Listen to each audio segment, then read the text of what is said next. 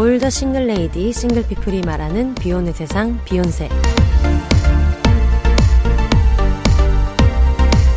안녕하세요. 저는 해방촌 비욘세입니다.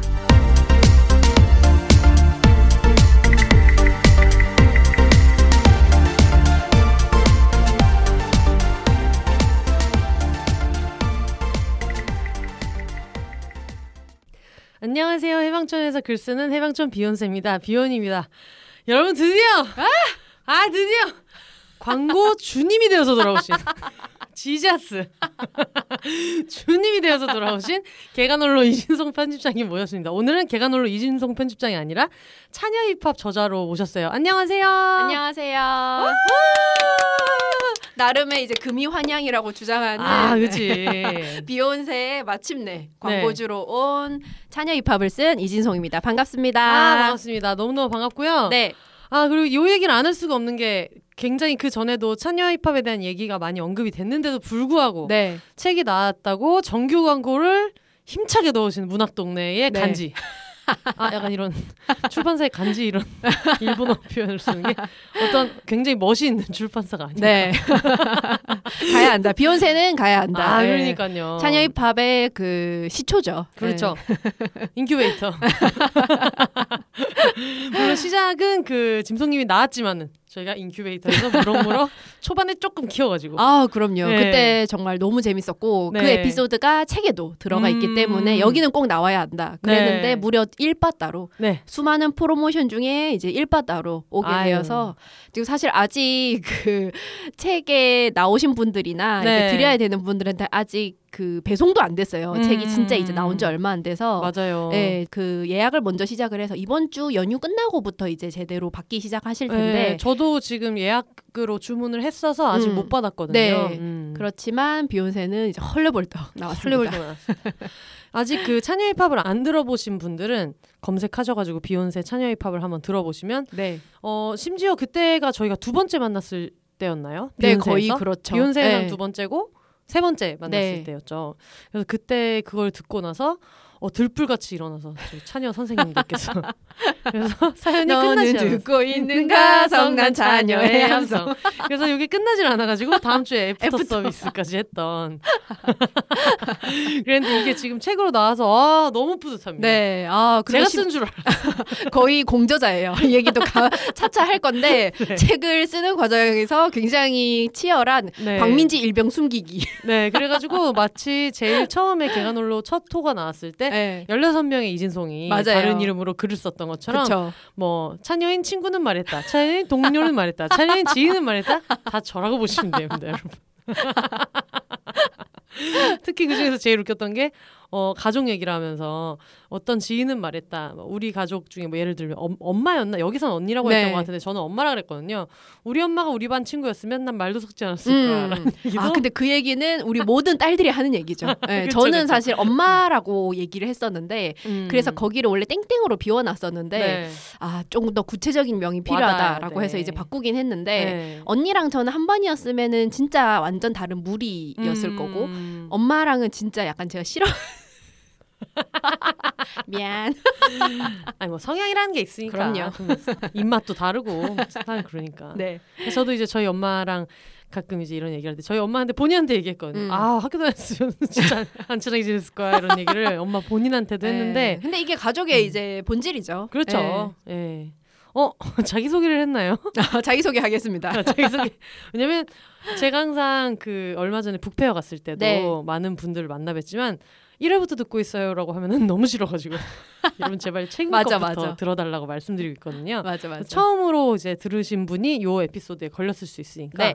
네, 힘차게 자기소개 한번 부탁드려요. 네, 안녕하세요. 저는 독립출판물 개간 홀로를 만들고 있고 팟캐스트 밀림의 왕을 제작하고 있는 이진송이라고 하고요. 닉네임 보통 짐송이라고 많이 쓰고 있는데 네. 이번에 차녀힙합이라는 책을 문학동네에서 내게 되어서 비욘세에 오게 되었습니다. 아, 명료합니다. 네.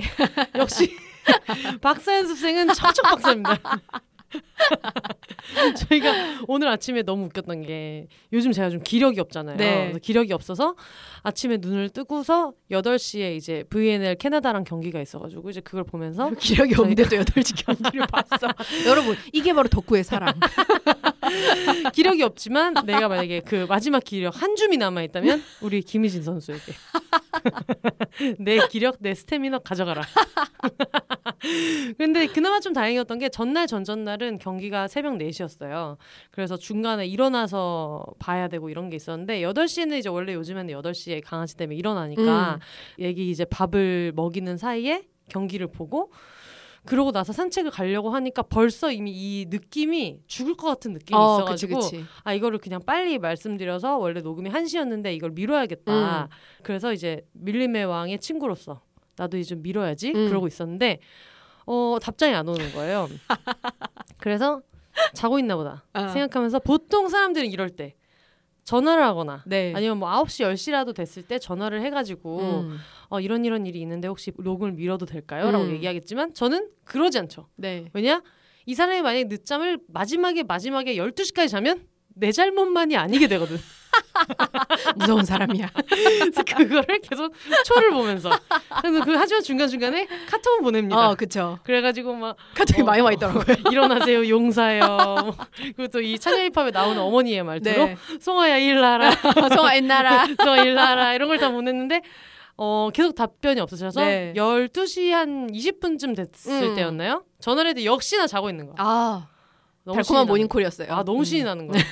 그래서 어머 어머 이거 한시네 죄송해요 어, 네. 어떻게 큰일 날 뻔했다라고 네. 하길래 근데 솔직히 사실 그때 일어났어도 큰일은 났습니다. 그 시간에 올 수 없거든요. 이제 눈곱을 떼고 뛰어가면 10분 안에는 올 수 있다. 더럽게 왔겠죠. 네 그래서 원래는 1시에 예정돼 있던 녹음이지만 네. 이제 누워가지고 빈둥빈둥하고 좀 기력을 이렇게 살리겠다고 점심도 음. 맛있는 걸 먹고 음. 그리고 지금 와서 앉아 있습니다. 네. 아, 음. 제가 아침에 자다가 이제 평소에 일어나는 시간에 깼는데 네. 꿈이 너무 흥미진진한 거예요. 음. 진짜 되게 스펙터클했어요. 그래서 무슨 막, 뭐 조직 간의 어떤 대결이고 제가 그 일원이고 어이구. 중간에 깼는데 너무 재밌는 거야. 네. 그래서 다시 잤어요. 이어서 꺼야 되거든요. 근데 예, 빨리 자면 이어지거든요. 네, 맞아, 이어졌어. 맞아, 맞아. 그래서 두 번째까지 어떻게 갔어. 네. 근데 항상 제일 흥미로운 부분에서 잘리지. 깨잖아요. 네. 정말 큰 위기가 왔을 때 깬 거예요. 네. 그제 생각에는 그렇게까지 큰 위기를 타파할 방법을 제 뇌에서 만들지 못했기 때문에 깬 것 같아요. 음, 스토리가 더 이상 매핑이 진행이 안안 되니까. 예. 그랬는데 그 상태에서 이제 누워가지고 또 이런저런 생각을 하다가 네. 다시 잠들었고 네. 이제 그때 녹음의 존재를 잊고 있었죠. 그때 음. 다시 잠들 때는. 예, 그래서 저희가 북페어의 그 여독을 일주일째 할까? 다니고 있어 지금. 예. 부페어 여독을 거의 뭐 파리올림픽 때까지 네. 풀고 있을 수 있겠다. 그니까 그래서 이제 저희가 각자 마사지도 다녀왔고 음. 저는 그래도 조금 괜찮아졌는데 아침마다 이제 강아지 산책을 해야 하는 혼세님은 네. 오늘도 녹음실에 들어오면서 아직도 그 왜 그 피로 이렇게 매달고 다니는 네. 그런 인형을 달고 다니는 느낌으로 들어오더라고요. 한 집을 지고 있어가지고 우르사 달고 다니는 한 집을. 지고 있어가지고 그리고 저도 얘기하다 보니까 생각 저도 오늘 굉장히 좀 흥미로운 꿈을 꿔서 어, 네네. 오늘 녹음을 잘해야 된다는 부담 때문이었는지 뭔지 모르겠지만 음. 비욘세의 송혜교 씨가 나오신 거예요. 어머. 그냥 갑자기. 네. 근데 내용은 하나도 기억이 안 나고 네. 그 우리가 지금 쓰는 마이크가 다이나믹 마이크라고 마이크 주변에만 이제 수음이 돼서 어. 이렇게 얘기하다가 이렇게 가면은 맞아. 소리가 엄청 작아지는 아, 맞아요. 그래서 저희가 항상 그것 때문에 마이크 가까이 대달라고 하고 음. 편집할 때도 그 부분을 많이 조절을 하잖아요. 네. 근데 송혜교 씨가 너무 얼굴을 멀리 두고 왔다 갔다를 많이 하시는 거예요. 아, 아, 송혜교. 아, 이렇게 하시는 거예요. 그래가지고 처음에 그걸 송이교 아닌 거 아니야? 알지도 몰라. 그래가지고 아 조금 이렇게 가까이 대주세요 네. 이렇게 얘기를 했는데 이분이 갑자기 자기가 요즘에 새로 산 물건을 소개를 하겠다고 그러면서 음. 가방 근처에서 얘기를 하기 시작. 오. 너무 화가 나가지고 네. 마이크 좀 가까이 좀 대주세요라고 했을 때 꿈이 깼어요. 아이고 이런 송혜교 왓츠 마이백을 하다가 깨버린 그러니까 소희교 그걸 봐야지 송혜교 가방에 뭐가 있는지 소희교 씨 가방의 내용물을 확인하지 못하고 그러니까 마치 조상님이 잘 로또번호를 불러주겠다 했는데 세 번째부터 못 들은 것 그러니까 같아. 너무 답답하다 앞에 마치 두개 들어서 어디서 쓰냔 말이야. 그러니까 마치 음. 부승관의 파스티브 호텔 같은 뭔가 대박 아이템을 볼 수도 있었는데 그게 뭐예요? 너? 자 모르는 거 빨리 설명해 주세요. 큐. 그 부승관 씨의 그 네. What's My Bag에서 네. 붓기를 빼는 물이라고 해서 어. 어. 어떤 그 이렇게 물에 타먹는 네. 효소 같은 거를 부승관 씨가 이제 갖고 있는 게 나와서 그게 음. 대박을 친 거예요. 네. 그래서 아이돌 물이라고 거기에서 이제 홍보를 하고 있거든요. 어. 붓기 빼주는 물이라고. 그러니까. 사람들이 그걸 타서 먹고 역시 아이돌은 아무나 하는 게 아니다. 너무 음. 독하다. 이런 아, 어, 진짜요? 네, 좀 맛이 어. 사람마다 좀 타나 봐요 취향을. 네. 그래서 약간 그런 아이템인데 송혜교 씨의 왓츠 마이백에 실패한 네. 혼세님. 네. 아 그래가지고 뭐 손혜교 씨 지금이라도 알려주시고 네. 싶으시면은 비욘세로 b h o n s s 골뱅이 gmail.com으로 출연 문의를 해주시면 그럼요. 언제든지 환영합니다. 어 저 저번 주에 김이나 작사가님 나오셨기 때문에 아 그럼요. 아, 그다음부터 가능하다. 좀 쭉쭉 음. 가야죠. 그럼요. 저는 깜짝 네. 놀랐잖아요. 항상 마지막 목표는 비욘세 씨입니다.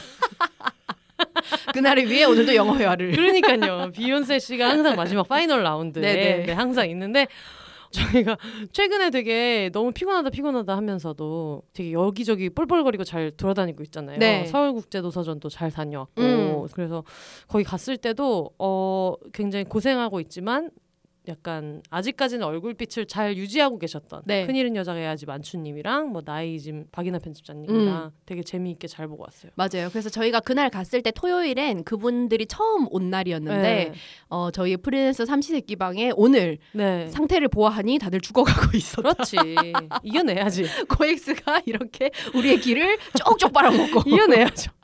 그래서 저도 어, 어제는 좀 쉬어야겠다라고 음. 생각을 하고 있었지만 그 VNL 지금 그 여자 배구 대표팀이 출전하고 있는 VNL 국가대항전인데 그게 음. 이제 새벽 4시에 경기가 있어서 이제 그거를 보고 저희 그 인보 강아지 포멜론이 목욕하는 일요일이거든요. 거의 네. 보통 목요일에 음. 그래서 목욕하는 날에는 꼭 남산 올라가서 흙장난을 시켜주기 어 맞아 때문에 맞아. 흙장난을 하고 내려와서 강아지 목욕을 하고 저도 목욕을 하고 이미 그때 죽을 거라고 생각이 들었어요. 네. 근데 차녀 힙합도 요거를 광고를 해야 되니까 읽어야 될 거 아니에요? 네. 읽다 보니까 또 눈물이 자꾸 나는 거야. 아 울면 또 기력이 빠지 그쵸. 큰 손실이 일어나죠. 근손실이 일어나가지고 네. 그날 저녁에 어제 저녁에 준 언니가 포레스텔라 콘서트를 가자 아, 맞아, 맞아. 예. 그래서 포레스텔라 콘서트를 가기로 돼 있었어 원래는 그 샌리스트를 싹 보고 그거를 쭉 들어보고 가야지라고 응. 생각을 했는데 잠이 든 거야 아이고. 망한 거야 어. 왜냐면 콘서트를 너무 임박해서 얘기를 들어가지고 음. 그 전에는 시간이 없어 못 듣다가 그래갖고 아 어떻게 어떻게 이러면서 아 그냥 그래도 잘 조용히 즐기러 가야겠다 하면서 주섬주섬 또 옷을 챙겼어요. 네. 근데 제가 알다시피 요즘에 비욘세 로고 티셔츠에다가 지장사에서 나온 그 법복 바지 맞아 맞아. 방탄소년단 정국 씨와 비 씨의 그 공항 패션으로 어, 굉장히 어. 소문난 그 스님 바지 아주 편안한 옷. 아주 편한 옷 그거를 많이 입고 다니는데 아 이거를 가지고 포레스텔라 콘서트에 가도 되는가 왜냐면 제가 팬텀 싱어를 안 봤어요 그러니까 음. 제가 서바이벌 프로를 한번 해보고 나서 음. 마음이 힘들어서 서바이벌 프로를 되게 일부러 찾아보고 이러진 음. 않았어가지고 이제 안 봐서 근데 이름은 알고 되게 인기가 많다는 건 알고 있는데 어쨌든 크로스오버하고 클래식한 공연도 볼 수 있겠다 싶어가지고 어디 구석에 처박혀 있던 정장 바지를 아이고. 주섬주섬 꺼내가지고 그러고 이제 갔단 말이에요. 네. 가서 요즘 너무 힘들고 막 이런 때니까 잘 힐링하고 와야지 이랬는데 어 그런 팀이 아니더라고. 그런 노래를 부를 수 있는데 네. 동시에 멤버들이 끼가 너무 많으신 거야. 맞아요. 약간 아이돌처럼 나는 예, 몰랐지. 팬덤이. 나는 아이 참. 몰랐지. 이래서 사전 나는, 조사를 해야 돼. 나는 몰랐고 그냥 내가 평소에 어떤 볼 수 없는 품격 있는 공연을 볼 수 있을 음. 거라고 생각했는데 그런 분들이 아닌 거예요. 네. 그래서 약간 춥덥춥덥처럼 네. 그렇게 와 진짜 어떻게 이런 노래를 부를 수 있지 이렇게 해서 처음에 엄청 깜짝 놀래고 너무 신기하다 신기하다 이러면서 보고 있었는데 갑자기 일어나라고 하더니 네. 2부 내내 제가 춤을 추게 됩니다. 사실 제 주변에 있는 덕후분들도 중간에 앉으신 분들은 앉으셨어요. 네. 하지만 난 췄다는 거예요. 그치. 너무 나, 신이 났어. 난 멈출 수 없어. 저는 얼마 만에 춤추는 거야 네. 이게. 어, 심지어 처음 듣는 노래도 있는데 네. 미친 듯이 춤을 췄어요. 그래가지고 심지어 거기 그 멤버분들 중에서 조민규님이 네. 샤키라의 와카와카 어. 그 춤, 춤을 바람에 제가 정장 바지를 입고 네. 거의 그 한국을 완땐 네. 하는 바람에 어, 안무를 잘 배워왔고 오. 너무너무 재밌었고 근데 음. 이제 그러고 나니까 또 기력이 없는 거야. 안 그래도 기력이 없는데. 지금 저희가 계속 이렇게 방전 상태인 이유가 네. 기력을 조금 모으면 그걸 자꾸 써. 뭔지 알죠? 그러니까 어, 약간 예를 들어 목표 금액이 10만 원이면 한 3만 원 모임 자꾸 써버리는 그러니까요. 거야. 그러니까 체력이 없지. 그러니까 나는 내가 덕후라서 가는 공연이 아니라 네. 나는 이제 친구가 같이 가자고 해가지고 이제 거의 영업되듯이 따라간 거니까 나는 평정심을 가지고 되게 어떤 품격 있는 공연을 즐길 수 있겠다 음. 이런 마음으로 갔는데 아 내가 훨씬 더 많이 노는 바람에 지금 기력이 없습니다. 하지만 너무 좋은 친구였다. 네, 너무 네. 좋은 친구였다. 그리고 그 이렇게 설명을 해주셨어요. 누구는 뭐 이렇고 이렇고 노래를 이렇게 하고 그래서 쭉 이제 얘기를 들었는데 한 분 유독 한 분에 대해서 정말 잘생겼다. 어. 고우림님이 막내인데 정말 잘생겼다. 엄청 저음인데 되게 잘생겼다. 이 얘기를 했거든요. 제가 준 언니를 붙들고 언니 잘생긴 사람 진짜 잘생겼다를 7분에 한 번씩 얘기했어요. 너무 진심이야 또 잘생긴 스크린에- 사람에게. 스크린에 원샷이 잡힐 때마다 저 사람 진짜 잘생겼어. 아 정말 이 네. 잘생긴 사람에 대한 욕망. 아 너무 예, 잘생겼더라고요. 그 북페어에서도 음. 혼란한 가운데 혼자서 상수리 나무 아래를 보다가 아. 혼잣말처럼 잘생긴 남자가 나 보고 진짜 싶다. 잘생긴 사람 보고. 왜냐면 거기 주인공. 너무 잘생겼거든. 너무 예, 잘생겼거든요. 그래서 갑자기 이제 혼자 탄식처럼 말하는 음. 예, 진심인 사람 그게 이제 저번 주의 일인데 네. 일주일 만에 음. 찾았다. 찾았다. 이래서 잘생긴 사람은 10만 원 내고 멀리서 봐야 된다. 저희가 그 약간 좌석이 네. 2층 사이드 쪽이었어가지고 그 스크린이 되게 앞에 가까웠거든요. 잘생긴 사람이 너무 크게 보니까 아 너무 행복하지. 너무 신이 나는 거예요. 네. 너무 신기한데 또 그 잘생긴 사람이 너무 노래를 좀 비현실적으로 네. 부르잖아요. 음. 저희가 생각할 그쵸 때는 그쵸. 어떻게 저렇게 부르지? 되게 흔하게 들을 수 있는 창법이 아니니까 네네. 어, 그래서 너무너무 신이 나가지고. 어. 네. 그래서 끝나고 나서도 언니 진짜 네 명 다 노래를 너무 잘하고 음. 너무 신기하고 음. 그리고 잘생긴 사람 너무 잘생겼다고. 그렇게 모든 에너지를 소진하고 다음 날. 아침에 또 남산을 오르는 다음 날 아침도 남산을 올랐죠. 강아지와 함께. 강아지와 함께. 너무 힘듭니다. 네, 아이고. 네. 그래가지고 네. 어, playlist에 몇 개 추가된 노래도 있고 네. 그리고 그 앞에 같이 이렇게 팬들끼리 오신 네 분이 있었거든요. 그분들도 안 우는데 음. 제가 울고 팬텀싱어 마지막 우승 장면을 약간 surprise 네. 그 영상처럼 틀어줬는데 팬텀싱어 하나도 안 봤으면서 네. 다본 사람처럼 또 우냐를 네. 연출해 버린. 또 기력이 없어갖고 약간 그런 즐거운 시간을 보냈어요. 네네. 아 네. 멋진 주말을 보냈군요. 네. 그러고 나서 제가 지금 차녀힙합을 다 읽었는데 네. 읽고 나서 좀 누워 있었단 말이에요. 네. 이유를 아실 거예요. 다 읽으신 분들은 네. 지금 짐송님이 출간 블루스를 굉장히 극심하게 네. 앓고 있는데 네. 얘기 좀 해주세요. 왜 그런지. 어 사실은 원래 비혼세를 꾸준히 들으신 분들은 알겠지만 음. 어 marriage blue처럼 작가들도 책을 내면서 그 전후로 출간 blue라는 걸 겪어요. 그게 보통 책을 내기 한 달쯤 전부터 책을 낸 직후 한 달 정도 이렇게 음. 합쳐서 두 달 정도 물론 사람마다 차이는 있지만 자기 글을 너무 많이 보고 네. 교정 보고 이러면서 음. 너무 많이 보고 이제 더 이상 내가 이걸 고치거나 이 글에 관여할 수 없는 선에서 떠나버리면 음. 그때부터 내 글의 단점만 보이고 네. 너무 많은 것들을 받고 또 이게 완벽하지 않다는 걸 알기 때문에 더 초조해지는 음. 그런 구간이 와요. 그리고 네. 딱 책이 인쇄가 돼서 나오면 이게 물성을 입으면서 뭔가 내가 생각하고 있던 게 책으로 나왔는데 음, 음, 음. 뭔가 내가 좀 더 잘할 수 있었을 것 같은데 음. 그리고 시간이 또 지났으니까 네. 완고를 하고 나서 네. 더 좋은 문장이 막 생각이 나. 음. 뭔지 알죠? 혹은 아 이건 뺄 걸 뭐 이런 생각이 막 나는 거야. 네. 그러면 책을 보기 싫어요. 음. 책을 보기 싫고 나는 너무 별로인 거를 만든 것 같다라는 네. 그 우울한 그 주간이 있는데 지금 딱 그게 극심한 주간이죠. 어. 음. 근데 저는 그 원래 짐송님을 알고 친해지기 전에는 원래 독자였잖아요. 네. 우리가 원래 서로의 독자였잖아요. 네.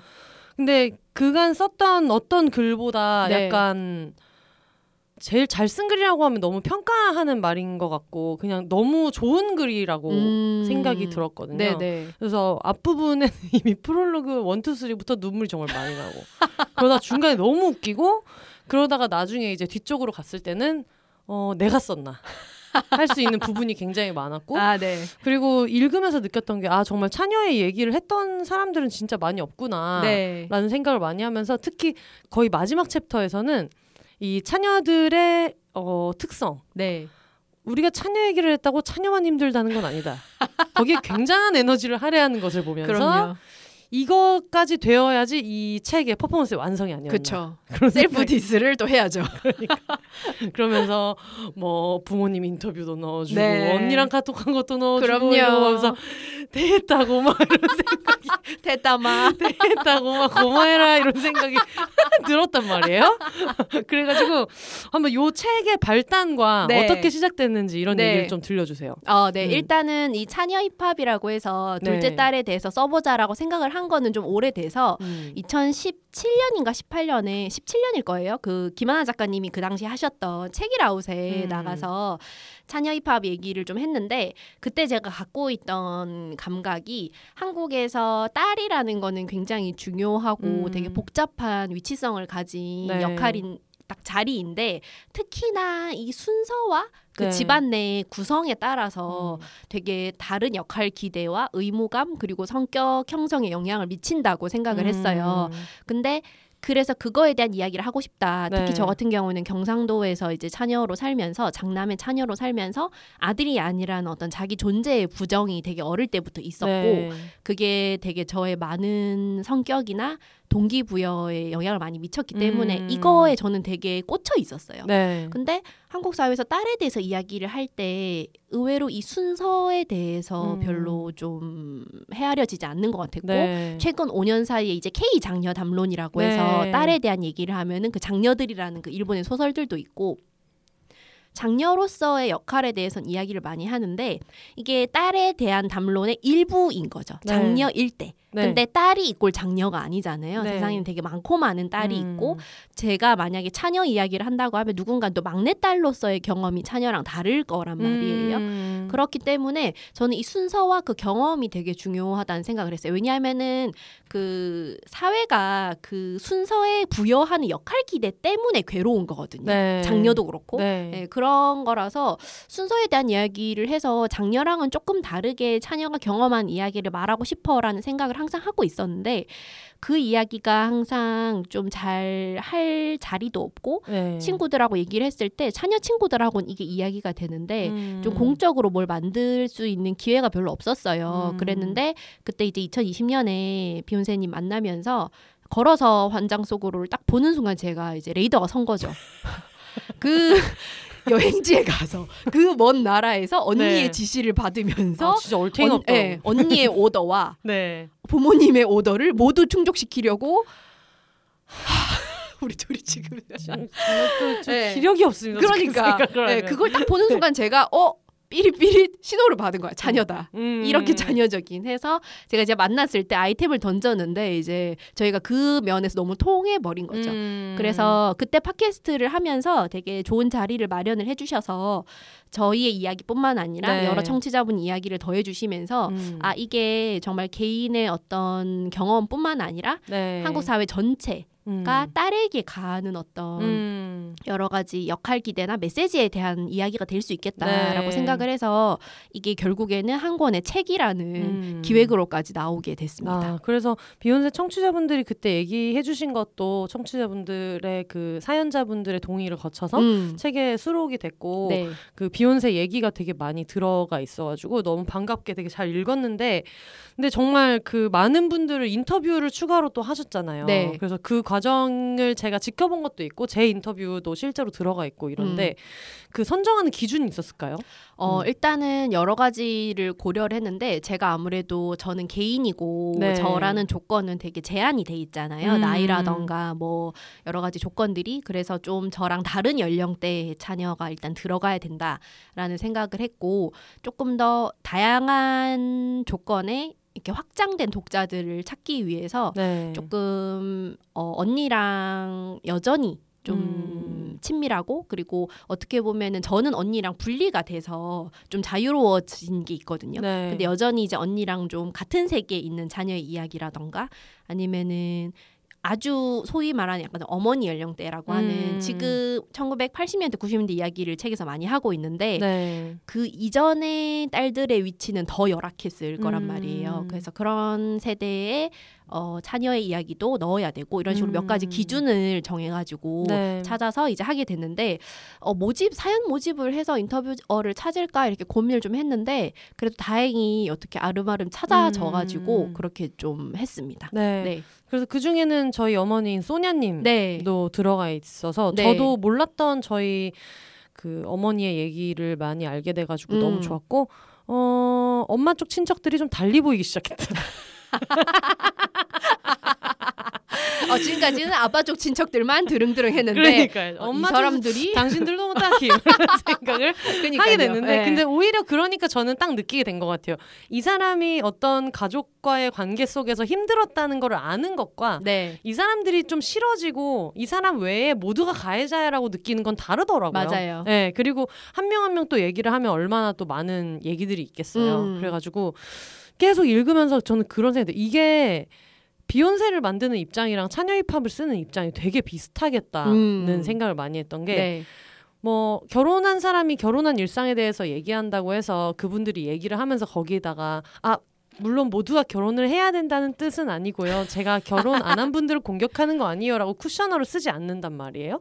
그 결혼한 사람이 결혼한 얘기를 했다고 해서 누군가 그 사람한테 결혼하지 않은 사람들을 배려하지 않는 아이템 아니냐. 음. 그럼 뭐 다 결혼 안 한 사람들은 다 바보라는 거냐?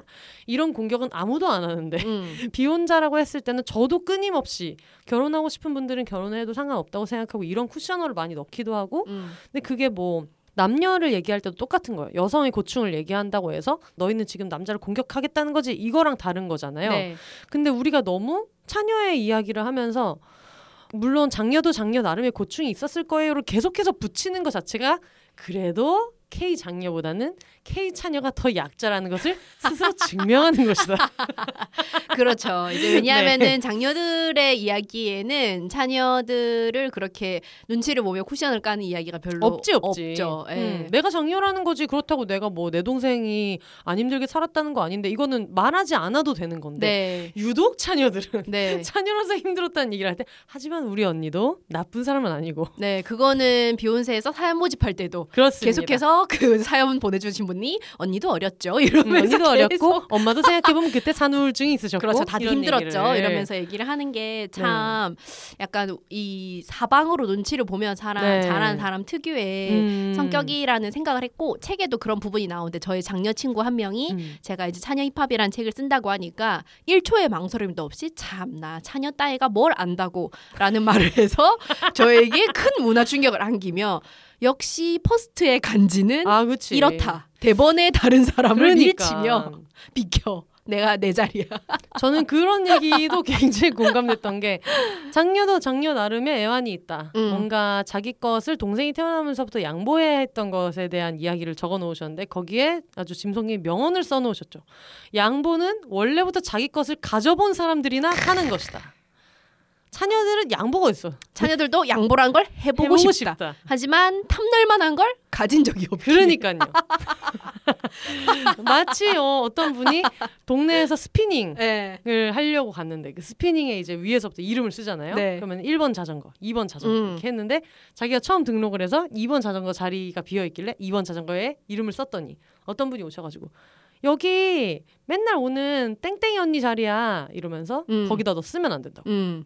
그래가지고 자기 너무 황당한 거지. 네. 나 지금 여기 처음 왔는데 어. 그랬더니 그분이 굉장히 와서 되게 자애로운 표정으로 그냥 뭐 쓰시라고 양보를 해준 것처럼 그쵸. 마치 이게 원래 내 거라는 듯이 그치. 센터에 있는 모두의 것인데 맞아요. 그게 어떤 뭐랄까 장녀의 입장이 아니겠나. 네. 음. 그래서 육아 예능 같은 것도 보면은 이제 첫째들이 뭔가를 가지고 있는 거에 대해서 둘째들이 그걸 뺏으려고 하거나 음. 하면은 그거를 어쨌든 그 아이도 어린이니까 네. 부모들이 안쓰러워하거나 아니면은 한 부모가 그 어린이한테 양보해라 네가 음. 뭐 언니잖아 뭐 오빠잖아 음, 형이잖아 이런 식으로 그치. 하면은 그걸 또 안타까워 하고 그게 그 어린이한테 안타까운 일은 맞죠 네. 그런데 왜 자기 것이 없어서 늘 남의 것에 손을 뻗어야 되는 아이의 이야기는 아. 들어주지 않는가 이것이 이제 자녀 입학의 음. 어, 포커스죠. 그렇죠. 예. 아 너무 그 주옥 같은 얘기들이 많아가지고 근데 하지만 그 주옥 같은 여러 가지 이야기 속에서 제가 제일 마음에 들었던 이야기는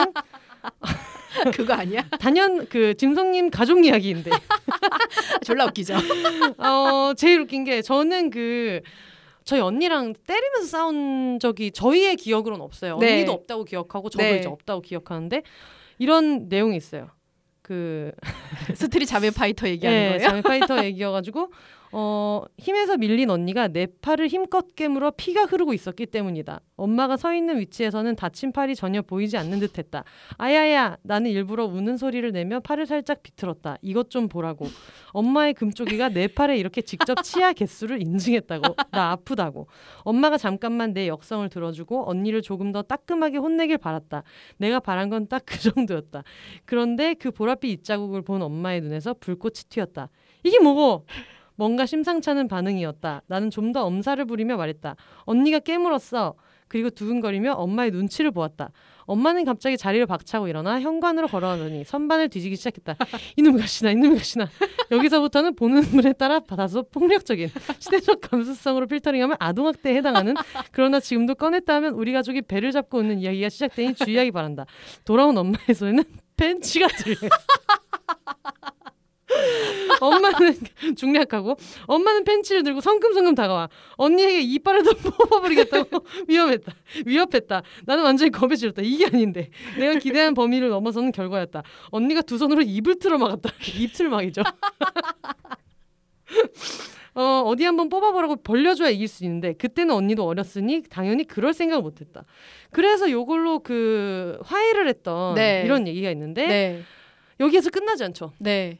저희 엄마도 요즘에 뭐 금쪽이나 이런 것들을 보면서 엄마가 옛날에 몰라서 너희들을 잘못 키웠다 이런 음. 얘기를 많이 하는데 네. 그 얘기를 하시면서 훗날 육아 정보가 업데이트되면서 엄마는 그때 언니에게 팬치를 들이밀 게 아니라 왜 동생을 깨물었는지 물어보고 감정을 감정을 다독여줬어야 한다고 후회했다. 물린 나보다 문 언니의 마음을 더 토닥여주고 싶어했다는 점에서 역시 엄마는 언니밖에 모른다며 나는 나의 피해 의식에 물 한 컵을 더 부어주었다. 완벽한 서사예요. 무럭무럭 잘합니다. 나의 무럭무럭. 잘합니다. 그러면 이제 또 동생은 어떤 사람이냐? 어, 그 짐성님이 본인의 패션 감각이 별로 없다. 그런 얘기를 제가 별로 동의하지 않는 부분이긴 한데 늘 그 얘기를 하면서 나는 당시 아홉 살이던 동생에게조차 패션을 지적받았다. 그때 나는 여행을 떠난 부모님을 대신해 동생들을 돌보러 창원에 갔다. 동생들을 데리고 외출하려는데 셋째가 중얼거렸다. 언니는 그 가방이 좀 안 어울리는 것 같다면서 면세점에서 산 버버리 가방 하나를 365일 메고 다니던 나는 상냥하게 웃으며 말이다. 그럼 언니는 어떤 게 어울리는데? 동생이 머뭇거렸다. 언니는 좀... 좀? 나는 어버 키운 금쪽이에게 어린이다운 천진난만한 칭찬을 기대하며 내려다보았다. 초라한 게 어울리는 것 같다. 이거를 약간 마창진 사투리 네이티브로 알려드리면 네, 한번 다시 해주세요. 언니는 좀 초라한 게 어울리는 것 같다. 라고 아홉 살이 말했어요. 아홉 살이 말때 너무 웃긴 게 지금 저희 그 조카가 아홉 살이거든요. 네. 이게 그때 짐성님 나이가 몇 살이었죠? 그때 제가 23살이었죠. 그러니까 이게 저희 집에 이제 탑 에피소드 탑 5 안에 드는 게 뺀지랑 이 초라 드립인데 음. 이 초라가 진짜 웃겨요. 그래서 자기는 이제 수수하다는 표현을 쓰고 싶었던 것 같은데 네. 왜냐하면 제가 그때 옷도 그 교환학생 갔다 온 직후라서 네. 옷도 뭐 이렇게 그럴 듯한 게 없고 음. 다 이제 버리고 오고 이러니까 입던 네. 거를 그래서 정말 그냥 면티에 이렇게 바지 이런 걸 입고 다니는데 음. 걔가 보기엔 좀 안 어울렸던 거야. 음. 근데 수수하다는 표현이 뭐 에코백 같은 그런 거를 표현하기에는 어린이가 아직 어렸던 거죠. 그렇죠, 그렇죠, 그렇죠. 네. 자기 어휘력 안에서는 언니는 조금 수수한 스타일이 어울리는 음. 것 같아 이 얘기를 하고 싶었는데 초라한 게 어울리는 것 같다고. 그래서 그때부터 그게 저희 집에 이제 명 대사가 되어서 네. 항상 이제 저희 가족들이 장난칠 때 오늘은 좀 초라하게 입어볼까. 진짜 싫어할 것 같아요. 네. 동생이 그게 계속 울고먹어질 때마다 진짜 몰랐다고. 아. 얘기 근데 자기. 얘기하면 약간 좋아해요. 아, 그래요? 네, 관종이기 때문에. 내 얘기 썼어 이러면서. 역시 네. 식구가 많으면 어, 그럼요. 달라 달라. 그럼요. 음. 그녀도 이제 낀딸이기 때문에 네. 네, 관종력은 뭐 남다르고요. 네. 그거 말고도 그 친구가 여섯 살때 음. 제가 그때는 스무 살이었죠. 어, 어린이집에 가져갈 선물을 포장을 해주는데 네. 한 다섯 여섯 개 정도 되는 조그만 거를 제가 열심히 포장을 해주고 있는데 이걸 이렇게 보더니 언니야 좀 예쁘게 해주면 안 되겠나? 손재주가 없는 언니를 디스했던 그러니까. 여섯 살 눈에도 안 예뻤던 포장. 어 그리고 동생이 약간 미감이 있는 것 같은 게뭐 이런 에피소드나 이런 게 많이 나와가지고 네. 그리고 그래서 어, 벤치를 들고 온 어머니와 음. 골프채를 들고 달려오시던 아버지. 네. 부모 무장 사건. 무장 부모 난입 사건. 그러니까 어 여러분 웃으면서 얘기하고 있습니다만 안 됩니다. 안 됩니다. 늘, 어린이는 늘 얘기하면 안 됩니다. 90년대에는 네. 흔한 일이었어요. 네. 하지만 안 됩니다. 정말 음. 흔한 일이고 여기서 엄마가 나한테 했던 것을 어떤 기억하지 못하고 음. 약간 그 정도로 키우지 않았다. 네. 이런 얘기를 하시는 게 나오는데 저희 엄마랑 아빠도 본인이 했던 걸 잘 기억을 못 하시는 경우가 많아 가지고 부모들이란 네, 그래서 제일 그 황당했던 때가 예전에 한번 제가 뭘 잘못해서 이렇게 혼낼 때 엄마가 화를 참지 못하시고 팍 때린 적이 있었는데 네. 아빠가 그때 화를 내시면서 엄마한테 하지마 우리가 언제 애들을 때리면서 가르쳤어라고 해가지고 잠시만요 잠깐 팩트 체크가 어. 있겠습니다.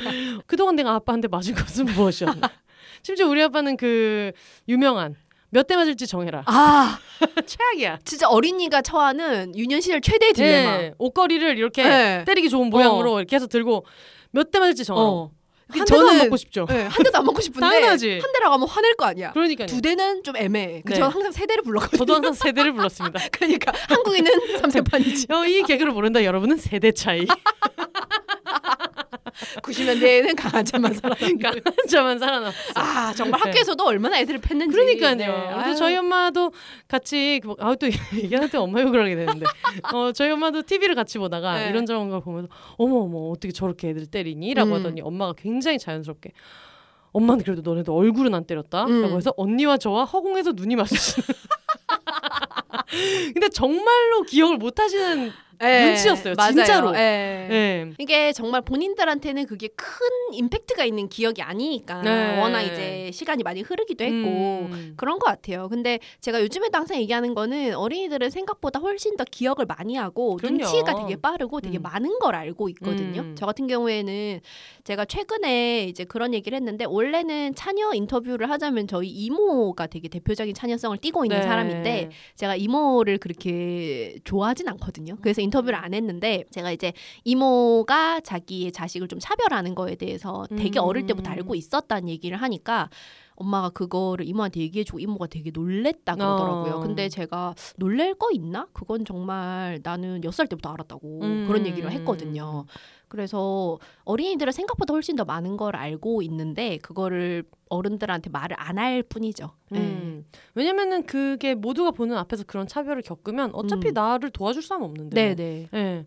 저도 그래서 저 그 남성인 사촌이 있는데 음. 대놓고 남녀 차별을 굉장히 많이 당했는데 뭐 다섯 살 여섯 살 뭐 이럴 네네. 때부터 당연히 그걸 일일이 나 왜 이렇게 안 해줘 이런 얘기 하지 않죠. 네. 거기서 다 목격자로 있었는데 아무도 음. 실제로 안 도와줬었기 때문에. 맞아요. 근데 그런 것들은 되게 어릴 때 무럭무럭 자라서 음, 언어를 배운 후에 책에다 쓰게 된다. 그렇다. 방송에 대고 마이크에 대고 말을. 욕하게 된다. 그리고 어릴 때 몇 번 그런 얘기를 하면 좀 피곤한 애가 되고 음. 좀 따발총이나 뭐 아 진짜 또 저런다 이런 애가 되기 때문에 네. 하다가 이제 또 안 하게 되죠. 음. 네, 그렇게 이제 마음속에 네. 앙심을 품고 있다가 책으로 쓰게 된다. 봐라 이것이 나의 힙합이다. 어, 지금 뭔가 그런 자기도 모르게 누군가를 차별하고 있거나 네. 아니면 그런 사람들은 큰 코 다치실 수 있는 게 네. 나중에는 이제 책으로 나올 수 있어요. 네, 본인 그럼요. 얘기가. 음, 그리고 심지어 저는 그렇게 막 혹독한 차별을 당한 것도 아니거든요. 네. 네, 그래서 오히려 이렇게 좀 얘기를 할 수 있고 맞아, 맞아, 맞아. 그런 사람들일수록 좀 더 얘기를 어, 할 수 있을 때 해야 된다고 네. 생각을 해요. 그래서 어른들의 해석으로는 근데 너는 나름대로 귀염도 많이 받고 그랬는데 음. 왜 이렇게 그거에 맺혀 있냐 이렇게 음. 얘기를 하기도 해요 저한테. 네. 근데 그거는 정말 기억이 다르게 쓰이는 거죠. 음. 예, 어떻게든 귀염이라도 받으려고 이제 발발 거려야 했던 네. 것들은 자기들이 기억을 못 하는 거죠. 음. 음.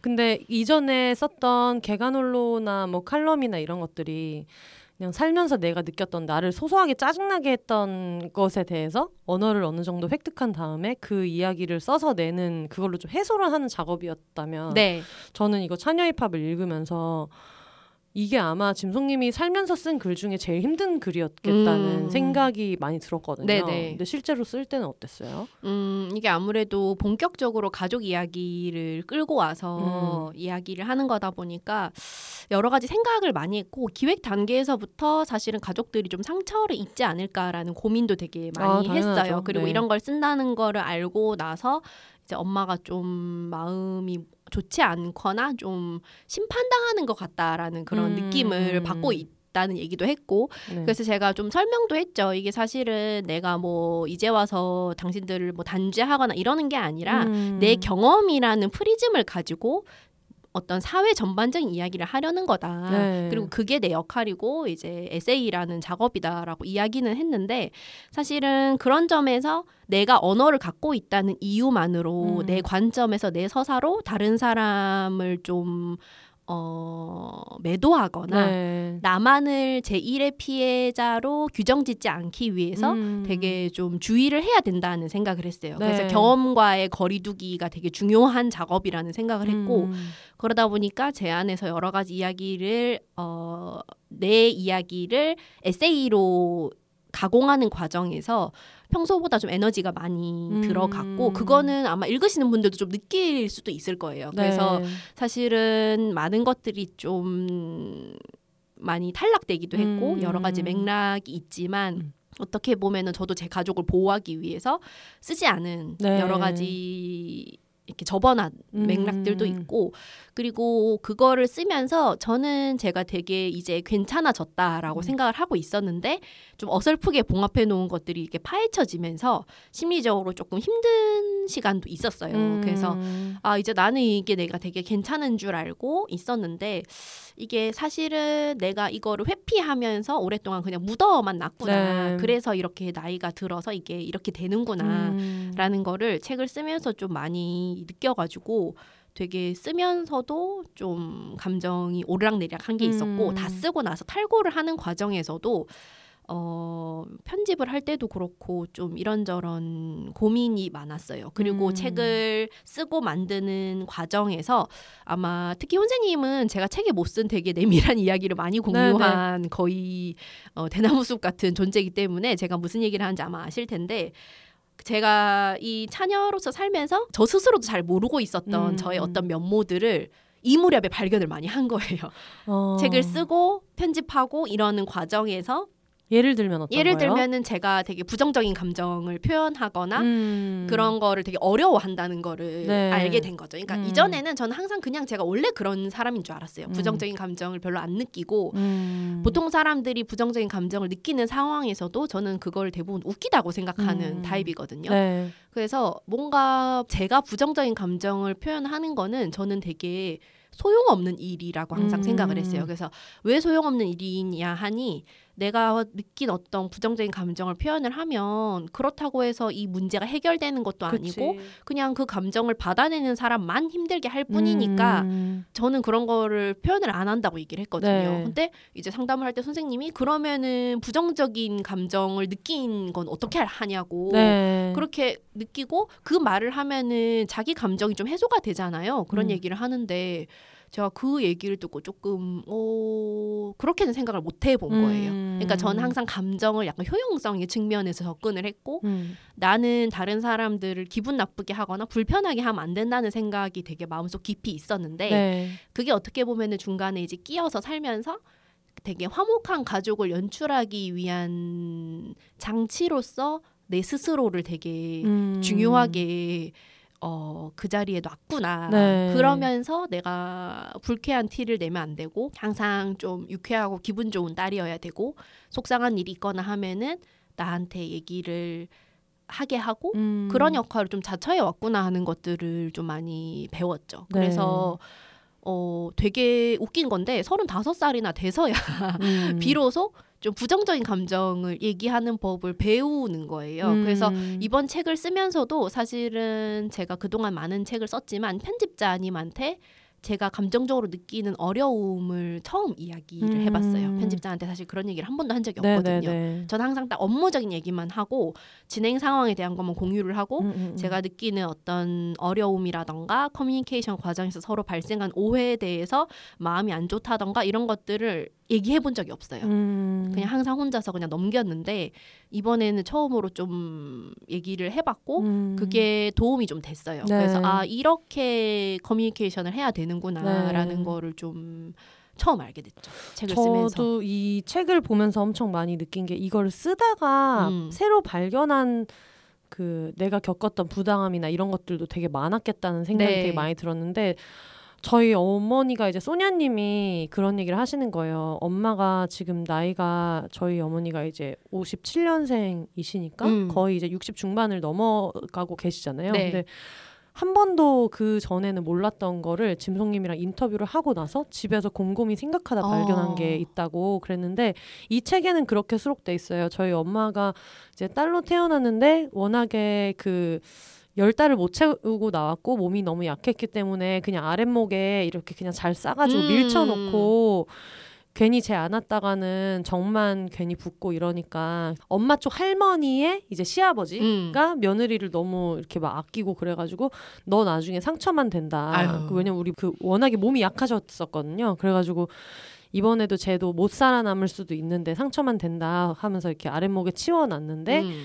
거의 뭐 모유를 이렇게 입에 겨우겨우 몇 방울 떨어뜨리고 이렇게 해가지고 살았다라는 얘기를 그 전부터 계속 들었었고 차녀입합 인터뷰를 할 때도 그렇게 말했고 그렇게 실렸어요 책에도 음. 당연히 엄마의 인터뷰니까 근데 그 소녀님이 문득 가만히 있다가 그날 녹음이 끝나고 생각해 보니까 죽을지도 모르니까는 상처받지 않도록 저쪽에 밀쳐놔라고 생각했었는데 생각해 보니까 죽으라고 밀쳐놓은 거 있을 아, 수도 있었겠다. 사실 옛날에 딸은 많이 그랬죠. 왜냐면 아들이었으면 과연 그렇게 밀쳐놨을 음, 맞아, 거냐는 맞아. 거지. 음. 어딘가에 막 정말 따뜻한 방에 막 네. 오, 만 사람들 다 불러가지고 음. 그리고 또 그때 집이 집안이 풍족하던 시절이니까 동네 의원이라도 부르든 뭔 난리를 쳤을 텐데 음, 맞아. 안 그래도 약하게 태어난 애를 이렇게 아랫목으로 밀쳐놨다는 게 제가 살아남지 못하면 어떡하려고 그러니가 아니라 음, 살아남지 못해도 상관없다. 그쵸. 살아남지 못하는 게 나을 수도 있다. 네. 혹은 뭐 살아남지 아쉽지 못할 않은 수- 거죠. 어, 아쉽지 않 네. 아쉽지 않다가 정확한 표현인 것 같아요. 음. 그랬을 수 있겠다는 생각을 그날 아. 인터뷰가 끝나고 그냥 자기 전에 누우니까 그런 생각이 팍 들더래요.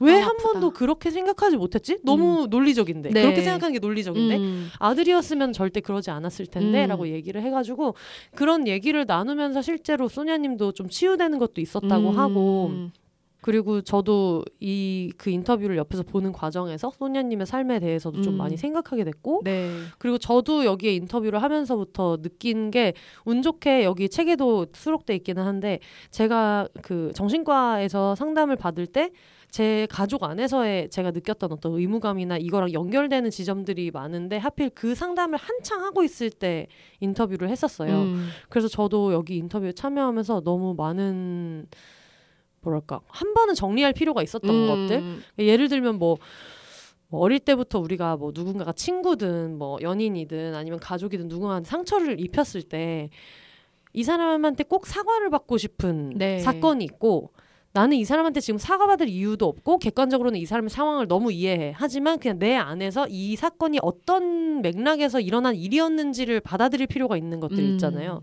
근데 차냐 힙합에 있는 사건들은 거의 다 후자들이 많았던 것 같아요. 음. 여기 있는 에피소드를 하나하나 가져가서 당신이 이랬으니까 나한테 사과해. 음. 뭐 당신은 정말 너무 결함이 많은 가해자고 나는 완전 무결한 피해자야 이런 게 음. 아니라 네. 한 번쯤은 그런 걸 정리하면서 분명히 이런 가족 안에 있으면서 그렇게 키워져 오면서 자기 안에 내재됐던 것들이 음. 내가 나이를 아무리 많이 먹어도 어떤 식으로든 내 인생에 당장 내일부터 다시 작용할 때가 있단 말이에요. 네. 거기에서 조금씩 해방시켜주는 효과가 있을 거라는 생각이 많이 음, 들었어요. 네, 음. 그래서 저도 이 책을 쓰면서 나중에 뒤에 보면은 그 저희 언니 인터뷰에서 네. 저희 언니도 되게 저랑 좀 성격이 비슷한 면이 있는데 네. 저희 언니가 거참 35년 동안 울고 먹네라고 제가 하는 좋아하는 그 펀치라인입니다. 네, 그런 부분이 있거든요. 그리고 그게 그 35년 동안 울고 먹고 있네 하면서 마지막 말이 멋있었던 게 나도 그냥 태어났을 뿐이야. 네. 네. 이게 사실은 되게 핵심이기도 그치. 하거든요. 예, 우리 모두가 이제 내 이야기를 한다는 게 나만을 완전 무결한 피해자로 위치시키는 게 아니라 혼자님이 음. 정확하게 말씀을 하신 것처럼 우리한테 되게 많은 일들이 일어났고 네. 근데 그게 사실은 대부분 우리가 되게 어릴 때 네. 우리가 언어가 없고 힘이 없고 스스로 이 사건에 대해서 이해할 수 없을 때 많이 일어났던 일들이라서 어떻게 보면은 되게 정리정돈이 안 된 상태로 네. 어질러져 있는 구간이 있어요. 네. 그래서 저는 한 사람의 인생이라는 게 되게 긴 연속체라고 생각을 하거든요. 네. 그래서 이렇게 내가 어릴 때 겪었던 일들도 나라는 존재가 이렇게 기차 같은 걸로 표현을 하자면 음. 저기 뒷칸에 있는데 거기가 너무 어질러져 있는 거야. 음. 그러면 그게 어느 순간에 지금의 나의 어떤 파이프에 물이 새고 이런 네. 식으로 영향을 미친단 말이에요. 네. 그러면은 지금의 내가 그거를 고칠 수 있어요. 음. 그 당시에 어른이었던 가해자나 아니면 날 서운하게 했던 사람한테 가서 사과해. 그때 음. 나한테 왜 그랬어? 하면서 그 사람한테 책임을 떠넘기는 거는 현실적으로 좀 불가능하고 음. 그게 실패할 가능성도 되게 높아요. 그쵸, 그치. 기억을 못하는 경우도 음. 많고 하지만 지금의 나는 그럴 힘이 있기 때문에 내가 과거에 어질러져 있었던 것들을 정리를 하고 고치면서 지금을 살아가자라는 음. 내용이거든요. 그런 것들이 어떻게 보면은 되게 필요하고 아 이게 참 안 돼서 나도 음. 오랫동안 힘들었구나라는 생각을 많이 했어요. 그래서 최근에 밀림의 왕을 몇 번 들으신 분들은 조금 감을 잡으실 수 있는데 제가 20대 때는 캐릭터가 저희 언니 인터뷰에도 나오지만 네. 항상 약간 화가 나 있는 사람이었거든요. 음. 되게 뭐 하나만 걸려봐. 약간 음. 이런 느낌으로 날이 서 있고 물론 이제 20대 때는 누구나 좀 도끼가 충만한 시절이긴 음. 한데 그때를 생각을 해보면 이 내면의 이 정리 작업이 잘 안 돼서 음. 되게 이 피해 의식과 그리고 다른 사람에 대한 억하 심정이 좀 있었던 네. 것 같아요. 특히 언니에 대한. 음, 음, 음. 그래서 언니에 대해서도 가끔은 좀 미안할 때가 있는데 뭔가 그런 억하심정이 있으면 다른 사람을 좀 부당하게 공격을 하기도 하더라고요. 내 음. 상처를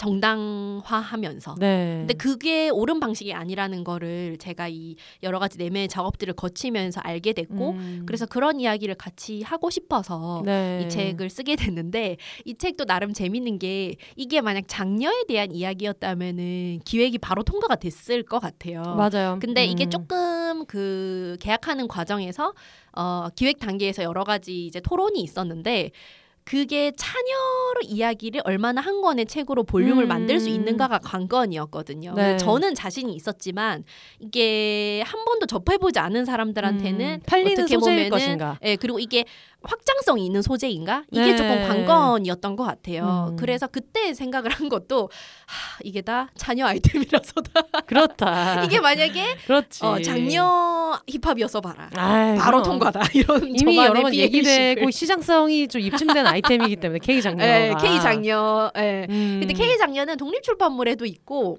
여러 가지 좀 많아요 책이 네. 예, 온라인에서도 담론이 많고 음. 그렇기 때문에 이제 이 얘기를 좀 저는 하고 싶었던 게 있는데 어떻게 보면은 이 유년 시절에 퍼즐을 조립을 하고 나한테 일어났던 이해할 수 없었던 그리고 나를 상처 입혔던 일들에 대해서 내가 그거를 들여다보고 정리를 해서 지금의 나를 돌보는 일이 굉장히 네. 중요하다고 생각을 합니다. 음, 사실 저는 이 책 내용에서 되게 좋았던 게 차녀를 꼭 둘째로 태어난 사람에게만 차녀의 어떤 특징이 있다고 하지 않고 차녀성이라는 이런 단어를 썼잖아요. 네. 우리가 약간 어떤 대표하는 학자의 이름을 붙여준다거나 그런 식으로 형용사나 명사를 만들어내는 것처럼 내가 제일 먼저 태어났더라도 어떤 사회적인 맥락이나 가정의 어떤 특성상 일반적으로는 전통적인 가정에서 언니가 있는 차녀가 겪는 것들을 장녀가 겪을 수도 있고 그렇죠. 그러면 우리는 그거를 차녀성이라고 부를 수 있고 맞아요. 그거를 그건 언제 태어난 아이든 가지고 있을 수 있는 특징이다라고 해서 왜 그 비욘세를 듣는 분들도 기혼자 청취자분들이 굉장히 많으시고 근데 얘기를 듣다 보면 결국은 이게 다 연결돼 있어서 네. 뭔가 비혼자들끼리 자기네끼리 한 얘긴데 오늘 아침에 나한테 있었던 일을 해석하는 데 도움을 주기도 하잖아요. 음, 맞아요. 그래서 차녀성이라는 말이 저는 엄청 좋았던 것 같아요. 네, 그래서 네. 책에도 그런 표현이 있는데 결국에는 한국 사회가 딸을 네. 여성을 이등 시민 취급하기 때문에 네. 모든 딸들은 태어난 순서와 상관없이 음. 차녀성을 갖고 있다라는 말도 하거든요. 그쵸. 그렇기 때문에 사실은 K 장녀 담론은 잘 보면 거의 다 밑에 남동생이 있는 음. 장녀들이 그 K 장녀 이야기를 많이 하거든요. 왜냐하면은 장녀인데도 집안에서 이순인 거예요. 딸이기 그렇죠. 때문에. 예, 음. 그러니까 차녀성을 갖고 있는 거죠. 음, 예. 그리고 심지어 K 장녀를 얘기하는 거는 남동생이 있는 것도 있는 거지만 오빠가 있는데도 어. 오빠의 돌봄을 내가 해야 된다라는 음. 거는 또 오빠가 있는데 남동생을 케어하듯이 해야 된다라는 것도 K 장녀 서사의 특징이기도 하잖아요. 네, 맞아요. 그래서 차녀 얘기가 이렇게 나온 이상 네. 아까도 뭐 처음에 통과될 때 어려움이 뭐 어려움까지는 아니라도 여러 가지 의견이 있었다고 해주셨는데 들으신 여러분 이 책의 판매고가 차녀성의 시장성을 지금 도마에 올랐는데 여러분 차녀 flex를 보여주십시오. 예. 여러분 우리 다 이걸 좀 증명해야 된다. 이게 팔리는 아이템이라는 걸 우리가 지금 다 같이 증명을 해야 돼요. 애초에 그 비욘세 한 줌단이라는 말이 어디서 등장했습니까? 저희 처음에 뭐 이런 비혼 콘텐츠를 본격적으로 한 것들이 뭐 그 전에도 있어 왔지만 음. 들으시는 분들이 뭔가 비욘세가 좀 의미 있는 콘텐츠다라는 걸 얘기해 주시고자 초반에 얘기가 나왔던 여러 가지 어떤 가게들 뭐 스페인 책방, 서울앤소울 이런 데들 문을 열면서 비욘세 듣고 왔어요를 여러분이 해주셨잖아요. 그래서 제가 그때 막 웃으면서 한 줌밖에 안 되는 사람들인데 엄청 뻘뻘거리면서 기죽을까봐 비욘세 듣고 왔다는 걸 엄청 일부러 소문내고 다닌다. 해서 되게 감사한 마음을 담아서 얘기했던 게 지금 한 줌단이라는 호칭이 된 건데 네. 어 여러분 이거 지금 찬여 살려야 한다. 살려야 한다 지금 살려야 된다는 거를 염두에 두시고 많이들 서점으로 가주시면 좋겠다 네. 그런 생각이 많이 들었어요. 네. 네, 그래서 뭐 이게 뭐 출판사에서 시장성이 없다라고 생각해서 통과를 안 시켰다기보다는 음. 낯설었던 거죠 그쵸, 아직까지는. 그쵸. 예. 음, 하지만 이제 이거를 처음 기획하셨던 분이 지금은 이제 편집자가 바뀌었는데 여러 네. 가지 사정으로 그분도 이제 차녀로서 굉장히 이 이야기에 많은 그 심장이 뛰는 음. 그런 걸 느꼈기 때문에 많은 분들이 이 책을 보고 그런 좀 동변상련의 기분을 좀 느꼈으면 좋겠습니다. 어, 최초 편집자분이 차녀셨죠. 네, 그래서 맞아요. 너무 빵 터지는 게 아까도 그런 얘기를 하셨잖아요. 한 권의 책이 될 정도가 될까라고 출판사에서 당연히 여러 가지 요소를 생각해야 되니까 그렇죠. 계약하기 의문을 전에. 제기를 음. 하셨었는데 짐송님은 당연히 될 거라는 확신이 있었다라고 네. 했는데 이게 책이 된 과정의 어떤 그 비하인드인데 이게 너무 기억나는 게 저희가 예전에 잡지의 가치 네. 잡지의 가치라는 북페어에 짐송님이 나가 있어서 제가 이제 옆에 앉아 있었는데 그때 짐송님한테 어 개간으로 잘 보고 있어요라고 하면서 그 당시에 제일 처음 편집자님이 이제 오셔가지고 음. 어 찬여 입밥 잘 들었다 네. 그런 얘기를 해주시면서 아주 당연히 책 계약돼 있죠. 왜냐면 찬여 입장에서 이 재미있는 게 할 말이 이렇게 많은데 지금 출판 계약이 안 돼 있다고 말도 안 되는 거지. 네. 그러면서 당연히 돼 있는 줄 알았는데 그랬는데 안 돼 있다고 하니까 깜짝 놀라시면서 네. 그렇다면 이거 내가 기획하는데 네. 되겠다. 했던 게 정말 찬여스러운 일이야. 맞아요. 그래서 또 신기하게도 그렇게 돼서 그쪽과 협의 조율을 하고 있는데 음. 그때도 다른 출판사에서 이제 연락이 왔어요. 그러면서 네. 그쪽에서도 찬여 힙합이 계약이 됐죠. 그래서 그분 찬여죠. 그분 찬여죠. 다들 이게 되게 막 인기 있을 거라고 생각하는 거야. 그러니까 약간 그 모든 덕후들의 마음 있잖아요. 네. 왜 빌보드 못 간지 이해가 안 되는 거야. 왜 왜 못 가? 왜 빌보드 지금 미친놈들 다들 진짜 세상이 아주 그냥 안목이 어, 너무 어. 없고 말이 안 되니까 그니까 물리적으로 너무 이해가 안 되고 정말 뭐가 문제인지 막 설문조사를 하고 싶은 거예요. 내 새끼가 왜 빌보드 1위를 못 하는가에 대해서 같은 마음이 우리에게 있다. 그럼요. 어, 이쯤에서 네. 저희가 또 그 찬여 서사를 열심히 모으는 김에 네. 다 같이 어떤 구판 한 판을 벌인다고 생각하면서 네. 비욘세의 또 여러 네. 가지 사연을 보내주신 분들이 계셔가지고 저희가 이분들의 이야기를 좀 들어보려고 해요. 네. 어 일단 이분 그 제목이 굉장히 인상적인데 마감하고 17분 뒤에 보내신 네. 분이거든요. 네. 근데 저희가 또 30분 정도는 그럼요. 예, 네. 그래가지고 이제 받아드렸는데 네. 제목이 문 닫혔는데 보내서 죄송합니다. 한 번만 봐주시고 왔어요라고 마음이 정말 급하셨다. 봐주시고 왔어요. 봐주시고 왔어요라고. 봐주시고 왔겠습니다. 네 이분 사연을 짐송님이 한번 읽어주세요. 네. 네. 안녕하세요, 비욘세님, 짐송님. 저는 아벌구입니다. 구하차 마운틴 입벌구였는데 구, 구, 아. 구. 아, 구아참 구아바 구아바 망고를 유혹하네 네. 그런 느낌이 있어. 구 아차 마운틴 입벌구였는데 너무 길어서 세 글자로 줄였어요. 음. 사연을 보내야겠다고 생각했는데 미루고 미루다가 밤 11시 45분에 정신 차렸지 뭡니까. 15분 동안 허버허버 메모장 켜서 휴가를 썼는데 복사 붙여넣기 과정에서 잘못 누르는 바람에 다 날라갔어요. 흑흑 기한 넘겨서 너무 죄송한 마음에 그냥 안 보내야겠다 싶었지만 그래도 마음을 다잡고 슬며시 한번 보내봅니다. 네네. 저는 두 살 위로 언니가 있는 차녀입니다. 어렸을 때는 엄마한테 언니만 예뻐한다고 매번 꼬라지를 부렸는데 지금 생각해보면 왜 그랬는지 기억이 희미하네요.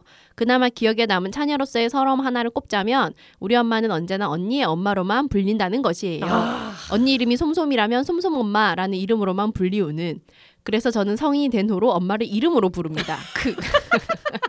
저희 그 아빠도 저희 엄마를 부를 때 네. 미나야라고 불러요. 그 저희 아빠도 언니를 은진아라고 부릅니다. Call me by your 언니 name이죠. 언니는이 아니라 엄마를 네, 아빠가 엄마를. 아빠가 네. 엄마를 이게 모든 집의 공통점이에요. 아 그렇죠. 네. 어차피 내 엄마로 불리지 못할 거라면 엄마가 가진 고유의 이름으로 불렸으면 좋겠어서요. 제가 엄마를 이름으로 부른다 한들 남들은 여전히 솜솜 엄마라고 부르지만 뭐 어때용 이것도 지금 못합니다. 아니야 이거 약간 정지음 작가님 책 패러디한 것 같아요. 뭐, 아 그래요? 어, 정지임 어. 작가님 책에 이런 마인드로 살겠다. 오타난 채로 뭐? 약간 이렇게 젊은 ADHD 슬픔에 인정. 있어요. 너무 좋아요 이거. 네. 예. 그래서 제 마음가짐이 변했으니 괜찮아요. 그리고 제가 유행의 두 남편인데 저는 이게 제 천성이라고 생각했거든요. 음. 근데 팟캐에서 차녀 관련으로 이야기하실 때마다 어쩌면 나의 성향도 차녀라서 그럴 수도 있겠다 싶더라고요. 저희 집이 형편이 좋지 않았는데 언니는 그 시절 유행템들을 사달라고 당당히 요구했어요. 물론 언니 딴에는 굉장히 고민하다가 조심스레 슬며시 제안한 걸 수도 있겠지만 제 눈에는 제법 당당해 보였습니다. 크. 음. 아무튼 언니는 그 시절 유행하던 노스페이스 옷이나 전자기기를 요구했고 엄마 아빠는 돈 없다고 앓는 소리를 하다가도 언니의 요구를 들어주셨어요. 저는 그 과정을 다 지켜보면서 언니에게 털린 엄마 아빠 지갑 사정 걱정에 유행 자체에 관심을 끄게 된 것 같습니다. 어. 그리고 저희 언니는 그렇게 간절히 바라던 물건이 손에 들어오면 관심을 휙 끄거든요. 그럼 그 물건은 제 차지가 됩니다. 그런 식으로 언니의 취향을 물려받는 경우가 왕왕 있었어요. 이래서 제가 아직도 옷이나 물건을 살 때 꼭 언니한테 컨펌을 받나 봐요. 이거 이진송 씨가 쓰신 거 아닙니까? 이거 내가 쓴 거 아닌가? 아 참, 자다 일어나서 아벌군님. 쓰다 보니 언니 옷 같긴 한데 언니는 팟캐스트를 안 들으니 괜찮을 거라고 믿어봅니다. 네. 사연과 별개로 쓰고 싶은 말이 있어요. 제가 최근에 제주 한 달 살이를 하고 왔는데 혼자서 외로운 시간 동안 비욘세님과 짐송님이 그 시간을 채워주셨어요. 정말 감사합니다. 특히 짐송님의 밀림의 왕 팟캐스트에서 어린이에게 친절하자는 내용을 다룬 편이 있었잖아요. 제가 그 편을 듣고 자아성찰을 많이 하면서 공항으로 가는 버스에서 세 살 아기에게 자리를 양보했습니다. 음. 좀 부끄러운 이야기지만 그 팟캐스트를 듣지 않았다면 주변 어린이에게 큰 관심을 가지지 않았을 거예요. 그런데 그 팟캐스트를 듣고 나니 제가 할 수 있는 어린이를 위한 배려가 느껴지더라고요. 그래서 당장 실천에 옮겼습니다. 이런 선한 영향력, 아우, 너무. 거창한 말씀을 감사합니다. 선한 영향력을 행사하시는 짐송님 그리고 비욘세님 언제나 감사드리고 사랑해요. 사연 문 닫혔지만 그 앞에서 광광 울어봅니다. 아마 사연 소개 안 될 것 같긴 한데 그래도 혼세님과 짐송님이 보시긴 할 테니까 보내고 싶었어요. 흐흐. 사랑합니다. 우리 언제나 혼자 살아용. 어, 어, 땡땡 엄마라고 불리면서 우리 엄마가 약간 나의 엄마로 그 누구에게서도 호명되지 않는다는 거. 네. 저희 집이랑 똑같습니다. 그렇죠. 심지어 책에도 썼습니다. 네. 민지 엄마라는 이름은 뭔가 들어본 적이 별로 없는. 네. 네. 그러면서도 엄마는 항상 되게 당당하시고. 맞아요. 아, 그거야 뭐 학교를 처음 가서 뭐 선생님들이랑 막 이렇게 있을 때 그러다 보니까 그런 거다라고 네. 하지만 졸업한 지가 언젠데. 굉장히 공감 가는 사연을 들었는데 어 저는 이제 요 얘기를 들으면서 네. 짐송님이 언니에게 모든 스타일을 컨펌 받고 네. 본인 스스로 좀 패션에 좀 일가견이 없다고 느끼시는 게 네. 그것도 결국은 차녀성일 수 있다. 그렇죠. 이분의 어떤 이걸 보면서 좀 네. 합리적인 의심이 들더라고요. 맞아요. 네. 왜냐하면 저랑 같이 사는 사촌 동생이 첫째인데 네. 삼남매의 첫째인데 제 책을 보고 깔깔 웃으며 자기도 동생에게 그 옷을 돈 주고 샀냐라고 오멸적인 디스를 하고 동생이 언니 컨펌 없이 산 옷을 숨긴다라고 해서 제가 맹비난을 하는 생각해보면 저희 언니도 저희 네. 언니도 굉장히 패셔너블하고 그랬었기 때문에 네. 저는 그냥 있는 거 입고 막 네. 이런 편이었거든요. 네. 그랬는데 지금도 요즘도 저희 엄마 그런 얘기를 옷 좀 제대로 된 거 사라. 네. 제발 이렇게 보풀 잘 일어나고 싸구려 같은 옷 좀 그만 사라라고 하는데 어 저한테 옷을 물려 입힐 때는 그런 생각 안 하셨나 봐요. 물론 엄마는 나름대로 좀 좋은 옷을 네. 물려주더라도 그렇게 샀다 했지만 어쨌든 네. 짐송님의 이론대로 어, 새 것을 별로 즐겨본 적이 없는 사람은 딱히 돈 네. 주고 사더라도 몸에 그 이미 10년 입은 것 같은 편안한 네. 느낌을 제일 중시하기 때문에. 그리고 말씀하신 것처럼 최신 유행에 탑승하기 어렵습니다. 음. 아, 그럼요. 최신 유행은 부모님이 똑같은 걸 두 개 사주지 않거든요. 네. 네, 그런 거는 언제나 첫째의 것. 음. 우리는 그 유행이 조금 지난 것을 네. 사용감 있는 채로 무료 나눔을 받게 됩니다. 어, 지금도 저랑 되게 친하게 지내고 집안이 다 친한 제 동갑 친구가 있는데 네. 걔는 이제 위에 오빠가 있거든요. 음. 근데 그 친구도 나름대로 고충이 되게 많아요. 오빠가 항상 우선이었기 때문에 네. 그 제가 딸기 얘기를 했잖아요. 딸기 먹고 싶다고 그렇게 자기가 노래를 불렀는데도 엄마가 안 사주더니 오빠가 그 딸기 그 과일 가게 앞에서 딸기는 비싼가? 라고 했던 이유만으로 딸기 한 달 아이 주세요. 어. 이런 일이 있었던 그런 친구인데 그 와중에 그 친구가 굉장히 부럽다고 느꼈던 거는 그 아들 하나 딸 하나가 있다 보니까 그리고 또 엄마가 또 그런 걸 또 재미있어 하는 아구 음. 아기, 아이 꾸미기를 그쵸 그쵸. 좋아하셔서 걔네 집에 갔더니 삐에르 가르된 카달로그가 있는 거야. 어머. 거기서 띡띡띡 고르면 엄마 사주는 거야. 그게 아직도 기억에 남습니다. 맞아요. 그러니까 이게 음. 제가 차녀성에서 집에서 두 번째 딸에 집중한 이유가 바로 이겁니다. 음. 성별로도 우리는 새로운 게 없어요. 그렇지. 네. 저는 그래서 초등학교 2학년 때인가 친구 집에 놀러 가는데 튀튀 스커트를 보고 큰 충격을 어, 받아서 그렇지. 예, 그런 거는 저희한테 오지 않아요. 너무 빨리 헐기 때문에. 그렇지. 저렇게 잘 찢어지고 툭하고 이러는. 거안 사주지. 네, 그렇습니다.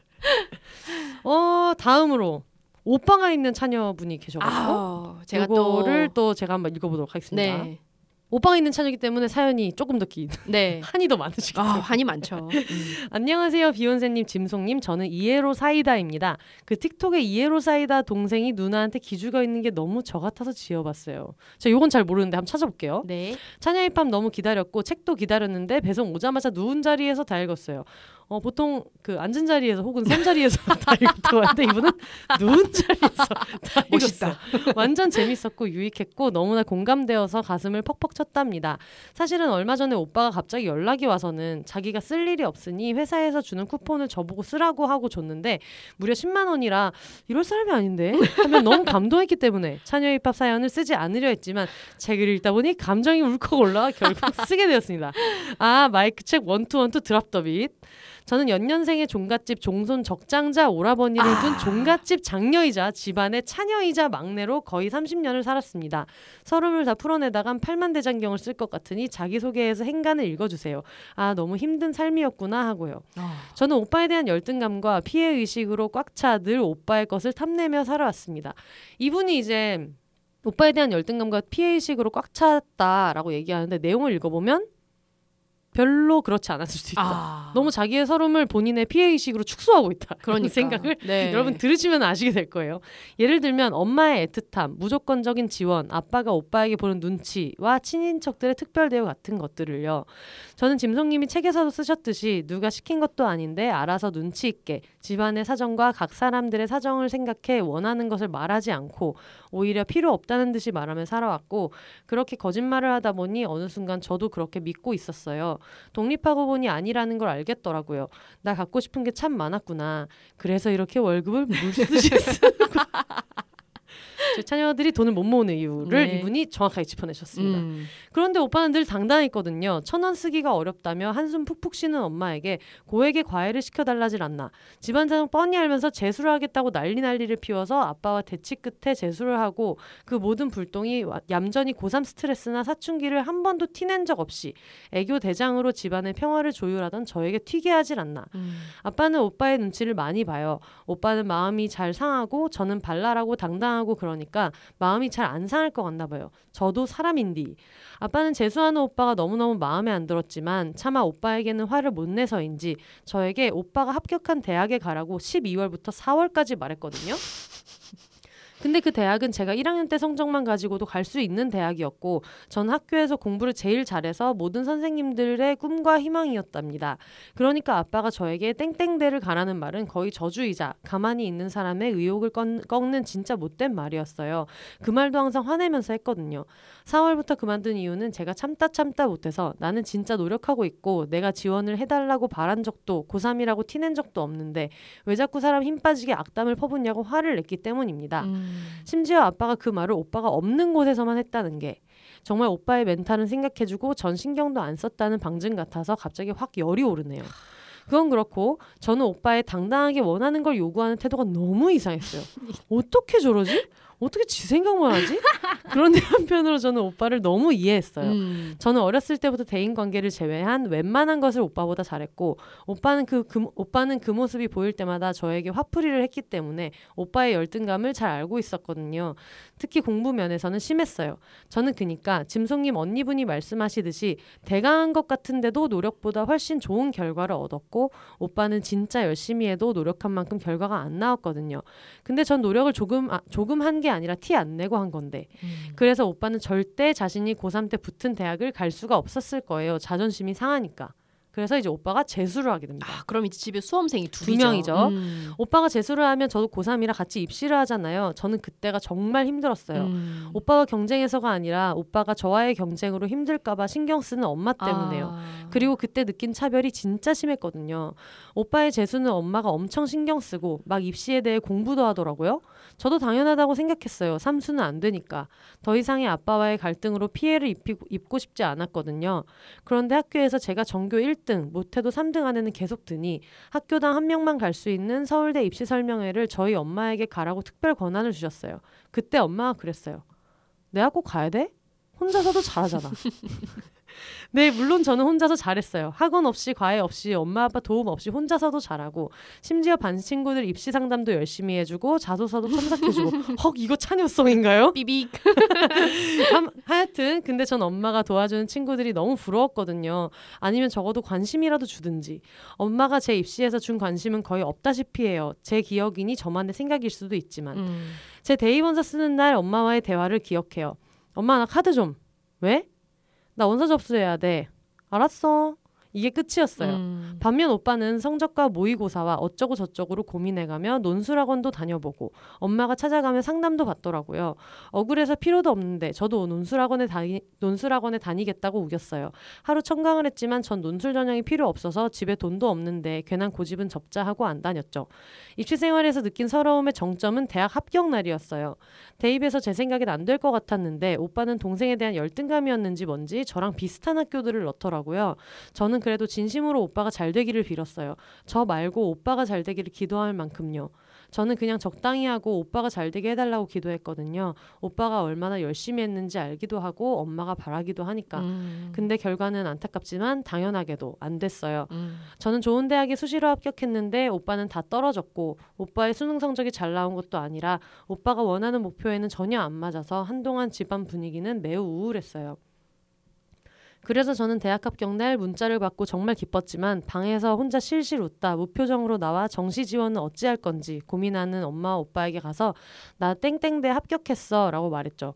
솔직히 드라마틱한 반응을 기대하기 마련이잖아요. 제 생애 최초의 일이었고 저도 엄청 노력했었고 게다가 명문대였으니 부모님도 만족할 거라 생각했거든요. 만족은 한 것 같아요. 근데 저보다 중요한 게 오빠 기분이었던 아. 거예요. 엄마는 한마디 했어요. 우리 딸 축하해. 끝이었어요. 음. 오빠도 축하한다고 했어요. 근데 그렇게 대답을 들으니 할 말이 없더라고요. 그래서 그 말을 끝으로 방에 들어가서 울었어요. 음. 너무너무 서러워서 솔직히 축하를 받고 파티를 할 거라고 기대했거든요. 그게 당연한 거라고 생각했는데 아니더라고요. 음. 엄마는 늘 저 때문에 오빠 기가 죽을까 걱정해서 아유 그놈의 기 오빠 앞에서는 제 성적 얘기를 일절 금지시켰는데 대학 합격하고 나니 대학 얘기가 일절 금지였어요. 음. 다른 합격생들은 부모님하고 이 대학에 가서 어쩌고 저쩌고 신나게 기대하는 말 하지 않나요? 저는 오빠가 정시로 적당히 자기가 원하는 곳에 합격하기 전까진 한 2개월 동안 대학 얘기를 할 수가 없었어요. 기 죽을까봐 그놈의 기. 그놈의 기. 오빠는 솔직히 기가 너무 살아있어서 문제거든요. 그 인간 너무 자의식이 살아있단 말이에요. 제가 직업으로 삼는 일에 대한 지식을 얘기해도 자기는 하나도 모르면서 자기 말이 맞다고 우기는 인간이란 말이에요. 음. 근데도 엄마는 오빠가 늘 그렇게 걱정되셨나 봐요. 지금도 걱정해요. 우리 귀염둥이 어디 가서 괴롭힘 당하지 않으려나. 오빠는 키가 195에다가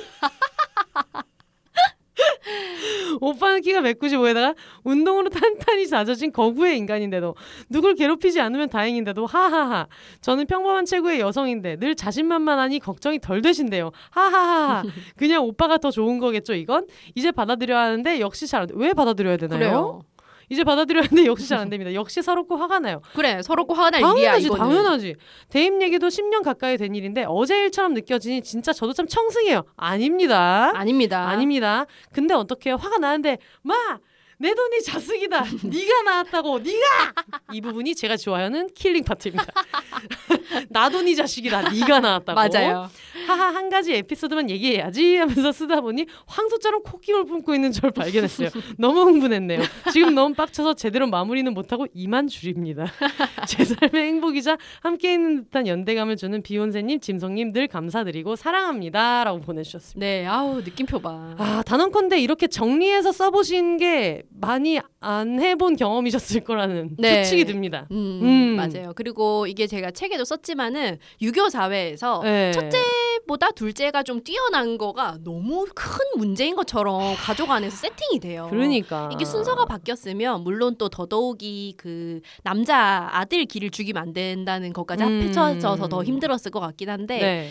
뭔가 이 상황에서도 첫째가 둘째보다 좋은 대학에 가거나 높은 네. 성적을 올리는 거는 너무 자연스럽고 당연한 일인데 음. 둘째가 첫째보다 뛰어날 경우에는 마치 그것이 되게 역적모이라도 된 듯이 그러니까. 받아들이는 부모님들의 그 불안한 눈빛. 음. 그러니까 저도 그거를 되게 느꼈던 게, 그러니까 제가 그러니까 짐성님도 뭐 마찬가지일 텐데 워낙에 한국 사회에서 성적에 되게 많은 지위를 주잖아요. 음. 성적이 좋다는 이유만으로. 그래서 이런 얘기를 하기가 되게 오랫동안 조심스러웠는데 음. 지금 생각하면 가는 길이 다르니까 네. 당연히 잘하는 게 다르잖아요. 언니가 제가 못하는 거를 되게 잘하는 음. 것들이 많고 그래서 이제 지금은 제가 거의 이제 마흔이 돼가기 때문에 우리는 음. 잘하는 게 완전 특출나게 다른 자매라는 거를 이해해서 요즘은 그냥 지금 이 정도로 얘기를 할 수 있는 것 같은데 저도 학교 다닐 때 성적이 언니보다 좋았었거든요. 음. 근데 이분이 아마 되게 비슷한 거를 느끼셨을 거예요. 음. 그러니까 내가 성적을 잘 받아오면 음. 언니가 없을 때만 속닥속닥 하면서 막 음. 아유 아이고 아유 우리 혼세 잘했어 잘했어 잘했어 그러면서 역적 모의하냐고. 근데 그건 나는 언니도 너무 기분 나빴을 네. 것 같아 그냥 얘는 얘가 잘하는 걸 음. 칭찬해주고 얘는 얘가 잘하는 거를 같이 발견해서 그거를 같이 기뻐해주면 되는데 그러면서 꼭 이렇게 뒤에 한마디씩 거드는 거지 아유 우리 혼세가 뭐 언니였으면은 막 이런 얘기를 음. 근데 그게 약간 너무 양쪽에 힘든 일이었어 맞아요. 굳이 그렇게 하는 게 음. 그러니까 그걸 들으면서 오히려 언니는 학습했을 것이다 음. 아 내가 동생보다 성적이 잘 나오지 않는 것은 음. 되게 여러 사람을 불편하게 하는 음. 일이구나라는 것을 언니에게도 가르친 거나 마찬가지였을 맞아요. 것이다 이런 음. 생각이 드는데 비슷한 경험을 하신 것 같고 심지어 입시를 같이 했다니 네. 저희는 터울이 있었거든요 네 네. 근데 아 이거를 입시를 동시에 했다니 음. 너무 힘들었을 것 같고 이게 네. 지금까지 서러운 것도 저는 당연하다고 생각을 너무 당연한 해요. 거지 음. 어쨌든 그 음. 청소년 시기에 제일 큰 이벤트잖아요. 네. 근데 그 이벤트에서조차 이런 가정 내 차별 때문에 음. 내가 온전히 주인공이 되지 못했다는 거는 네. 굉장히 지금까지도 충분히 서러울 수 있는 일이에요. 맞아 맞아 음. 맞아 그리고 아마 그런 게 있었을 거예요 지금까지도 그런 집 안에서 그런 차별이 있고 내가 해온 성과에 대해서 집 안에서는 나의 성과가 누군가를 불편하게 하니까 음. 티내지 말아야겠다는 거를 계속 할 때는 음. 그래도 결국 내가 이걸 뭔가 획득했을 때는 다 같이 기뻐할 거야라는 생각이 있었으니까 음. 이분은 알게 모르게 내가 열심히 노력해서 이 대학교 붙었어라고 말했을 때 리액션만 있었어도 음. 그 앞에 내용을 되게 잊어버릴 마음의 준비를 음. 하고 있었는지도 몰라. 네. 근데 그 순간이 좌절되면은 그거는 평생 가죠. 음, 너무 맞아요. 오래 가지. 그리고 제가 얘기를 하는 게 뭔가 이렇게 집에서 차녀성을 가진 사람들은 네, 자꾸만 자기를 되게 몰아붙이거든요. 맞아. 내가 잘하면 내가 좀 더 완벽해지면 나를 봐줄 거야. 음. 내가 원하는 만큼 나를 사랑해 줄 거야. 근데 네. 그렇게 전력 투구를 하다가 결국에는 원하는 걸 얻지 못하고 음. 너덜너덜해져 본 경험 있는 사람들이 많단 말이에요. 진짜 많아요. 예. 그렇기 때문에 이제 그런 자기를 좀 다독여 주는 과정이 저는 생애 어느 음. 부분에서는 반드시 필요하다고 생각을 해요. 그 여기 찬영이팝 책에 나온 내용 중에 아 이것도 내가 썼나라고 생각했었던 게 내가 더 묻어나면 네. 내가 알아서 잘하면 음. 내가 손이 덜 가는 사람이 되면 음. 나를 더 예뻐해 주겠지라고. 했더니 손 덜 가게 했더니 점점 멀어지는 어.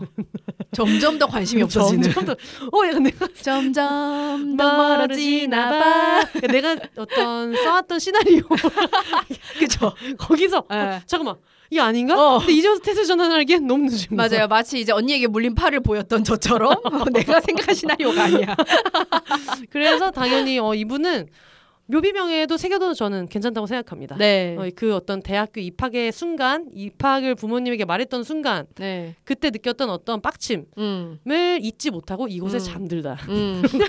묘비명으로 쓰더라도 저는 아무 문제가 없다라는 네. 생각이 들어가지고 네 고생 많이 하셨고요. 그 다음 사연을 짐성님이 읽어주세요. 네. 네, 안녕하세요. 저는 세자매 중 둘째 88년생 중녀 듀오입니다. 네, 상대방이 중간 아이인 차냐라고 하면 무턱대고 호감을 느끼는 경향이 있는 저는 낀 둘째 자조 모임까지 만들 정도로 중녀라는 점을 제 정체성의 중요한 요소로 여기고 있는데요. 네, 중녀 나왔습니다. 네, 그래서 찬야 힙합 출간 소식을 듣고 급 서점들을 돌아다니다 결국 손에 넣고 폭풍 공감하면서 단숨에 전부 읽었습니다. 제 정체성의 언어를 찾은 기분이었어요. 음. 작가님 책 내주셔서 정말 감사합니다. 아, 저도 감사합니다. 특별한 사연이 있는 것은 아니지만 책을 읽고 난 후 뭐라도 쓰고 싶어 사연 써봅니다. 사연 이 없다고 쓰기 너무 웃겨.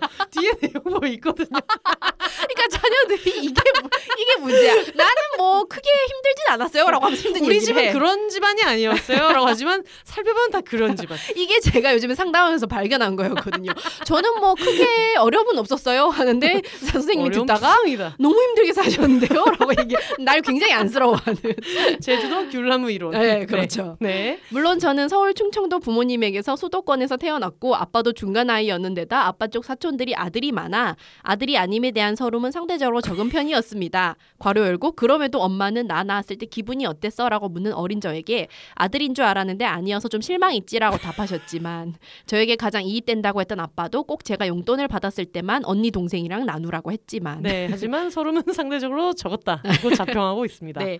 저희 언니는 아빠 쪽 할머니가 돌아가신 후 아빠 형제들에게서 처음 태어난 아이이자 K 장녀인 저희 엄마가 낳은 엄마 쪽첫 번째 아이로 출생부터 특별한 아이였습니다. 이게 저희 언니. 거의 지금 약간 탄생 신화. 네, 탄생 신화다 저희 언니예요. first baby 난리 났었어요 진짜. 네. 언니가 양가에서 온갖 예쁨을 받는 모습을 보며 저는 언니에 대한 열등감과 피해 의식에 삐뚤어진 마음 한 구석을 언니가 맨날 착한 건 아니거든요 라고 항변하곤 했습니다. 그러다 7살에 늦둥이 동생이 태어나면서 언니처럼 특별한 서사 없이도 그냥 막 이쁨을 받는 아이도 있다는 사실을 깨달았습니다. 그 후 저는 안 되는 역량으로 착한 척이라도 해서 어떻게든 인정 받아 보려 애쓰는 쪽으로 전략을 바꾸어 봤는데요. 이게 방금 저희가. 얘기했죠. 그리고 7살의 늦둥이 동생이 태어나면서 특별한 서사 없이도 이쁨을 받는 아이가 있다는 사실을 깨달았다고 하셨는데 7살에 태어난 늦둥이 동생 너무 서사 있잖아요. 그럼요. 늦둥이 서사 너무 강력하지. 아실 거예요. 본인이. 그럼요. 예. 네. 갑자기 이제 애들이 다 컸는데 태어난 아기 너무 사랑스럽죠. 너무 귀엽지, 지금. 네. 타고난 성질과 막상 티는 못 내는 소심함으로 결국 성공하지 못했죠. 그렇게 어설픈 착한 척과 중간중간 올라오는 성질 부리기로 칭찬은 못 들으면서 집안의 만만한 포지션을 정한 저는 결국 엄마 공인 가장 덜 아픈 손가락으로 제 포지션을 완성시켰습니다. 우리잖아. 뭐든지 알아서 잘하는 제일 신경 안, 손 안 가는 개. 여러분 누구에게든 가장 아픈 손가락이 되셔야 됩니다. 우리 모두의 장래희망입니다. 자녀들의 이룰 수 없는 장래희망 워너비. 네. 저는 20대가 되면서부터 난 30살이 되면 독립하겠다라고 집안 내에 선언을 하고 다녔지만 저의 독립은 결국 1년 반이 밀리고 말았습니다. 음. 뭐첫 1년은 사실 투쟁의 기간이면서도 저의 차일피일도 작용했던 터라 억울하진 않지만 마지막 6개월 은 철저히 제가 중녀이기 때문에 부모님의 요구로 밀린 6개월이었습니다. 음. 당시 저희 언니는 형부의 이직으로 미국에 살고 있었고 동생은 한국에서 막 대학을 졸업했던 때였습니다. 언니가 사는 동네 근처에 3개월짜리 이스타 비자로도 다닐 수 있는 어학당이 있어 동생이 그곳에 어학연수를 가게 된 것이죠. 그러자 부모님은 동생이 다녀온 후에 제가 독립하길 요구하셨고 저는 그것이 너무 이해할 수 없었습니다. 음. 정말 가족들 모두가 마음에 들지 않았습니다. 어학연수 가겠다면서 준비나 정보 수집도 제대로 하지 않은 동생도 굳이 나와 6개월 더 같이 살면서 나를 부려먹겠다는 부모님도요. 여기서 이제 느낄 수 있는 거죠. 집 안에서 하는 어떤 역할이 있었다는 매니저죠, 거를. 매니저. 그렇죠. 네. 결국 폭발한 저는 엄마에게 내가 가장 안 아픈 손가락인 건 아는데 어떻게 이래라며 따져 물었고 엄마는 그래 그건 맞는데 상황이 그렇잖아라며 그- 그거 맞다. 제일 안 아픈 손가락인 건 맞다. 보통 이렇게 얘기하면 내가 가장 안 아픈 손가락인 건 아는데 어떻게 이래? 그럼 너 무슨 말을 그렇게 하니? 네가 어떻게 제일 안 아픈 손가락이야?라고 해야 되는데 어머님께서 그래 그건 맞는데 납득이 빠른 편. 네, 엄마는 동생이 안쓰럽다. 아빠 아빠를 챙겨주는 사람이 있어야 하지 않겠냐. 굳이 등등 납득하기 힘든 그렇지만 늘 들어왔던 이야기를 하셨죠. 사실 이제 4년 정도 지나 정확히 그때 이유가 뭐였는지 잘 기억은 안 나지만 굳이 제가 가장 덜 아픈 손가락인 이유를 설명해 가며 가장 덜 아프다 인정한 엄마의 말은 아직도 생생하게 기억에 남아 있습니다. 미치겠네. 결국 저는 엄마가 요구한 대로 그해 8월에 독립을 하게 되었고요. 가장 덜 아픈 손가락이면 의지도 덜 하셨으면 좋겠지만 그럴 리 없겠죠. 그렇죠. 음. 여러분 이제 이게 좀 디테일하게 이런 식의 가족 분위기가 궁금하신 분들은 차녀힙합의 신예희 작가님 챕터를 꼭 읽어보시고 가장 사랑을 못 받았지만 결국에는 모든 돌봄을 모든 돌봄 담당하게 된. 담당하는데 거기에서 신예희 작가님의 어떤 마인드가 정말 너무 멋있죠. 그죠 광기의 코리아 차녀. 어, 너무 멋있으면서도 약간 너무 눈물이 나는 게 그거 봐 이제 남은 건 나뿐이지 하면서 그걸 이상한 방향으로 만끽하고 이상한 계시는 방향으로 늙고 병든 부모라도 내 손에 떨어졌다. 그래서 정말 힙합이에요. 정말 힙합입니다. 리디북스 관공입니다. 네. 네, 그런데 그래도 이제 물리적으로 좀 떨어져 있으니 맞아. 나름대로 어느 정도의 거리와 평화를 유지할 수 있는 것 같아요. 휴 쓰다 보니 너무 길어졌네요. 어떻게 마무리할지 애매하니 전국 중녀 차녀에게 응원의 마음을 보내며 마무리해 보겠습니다. 우리 모두 고생했어요. 토닥토닥. 긴글 음. 읽어주셔서 감사합니다. 아 정말 어 다들 그냥 찬여힙합을 읽으시면은 좀 헷갈리실 수 있을 것 같아요. 이게 짐송님이 쓴 건지 비욘세에서 들은 사연인지. 네, 맞아요.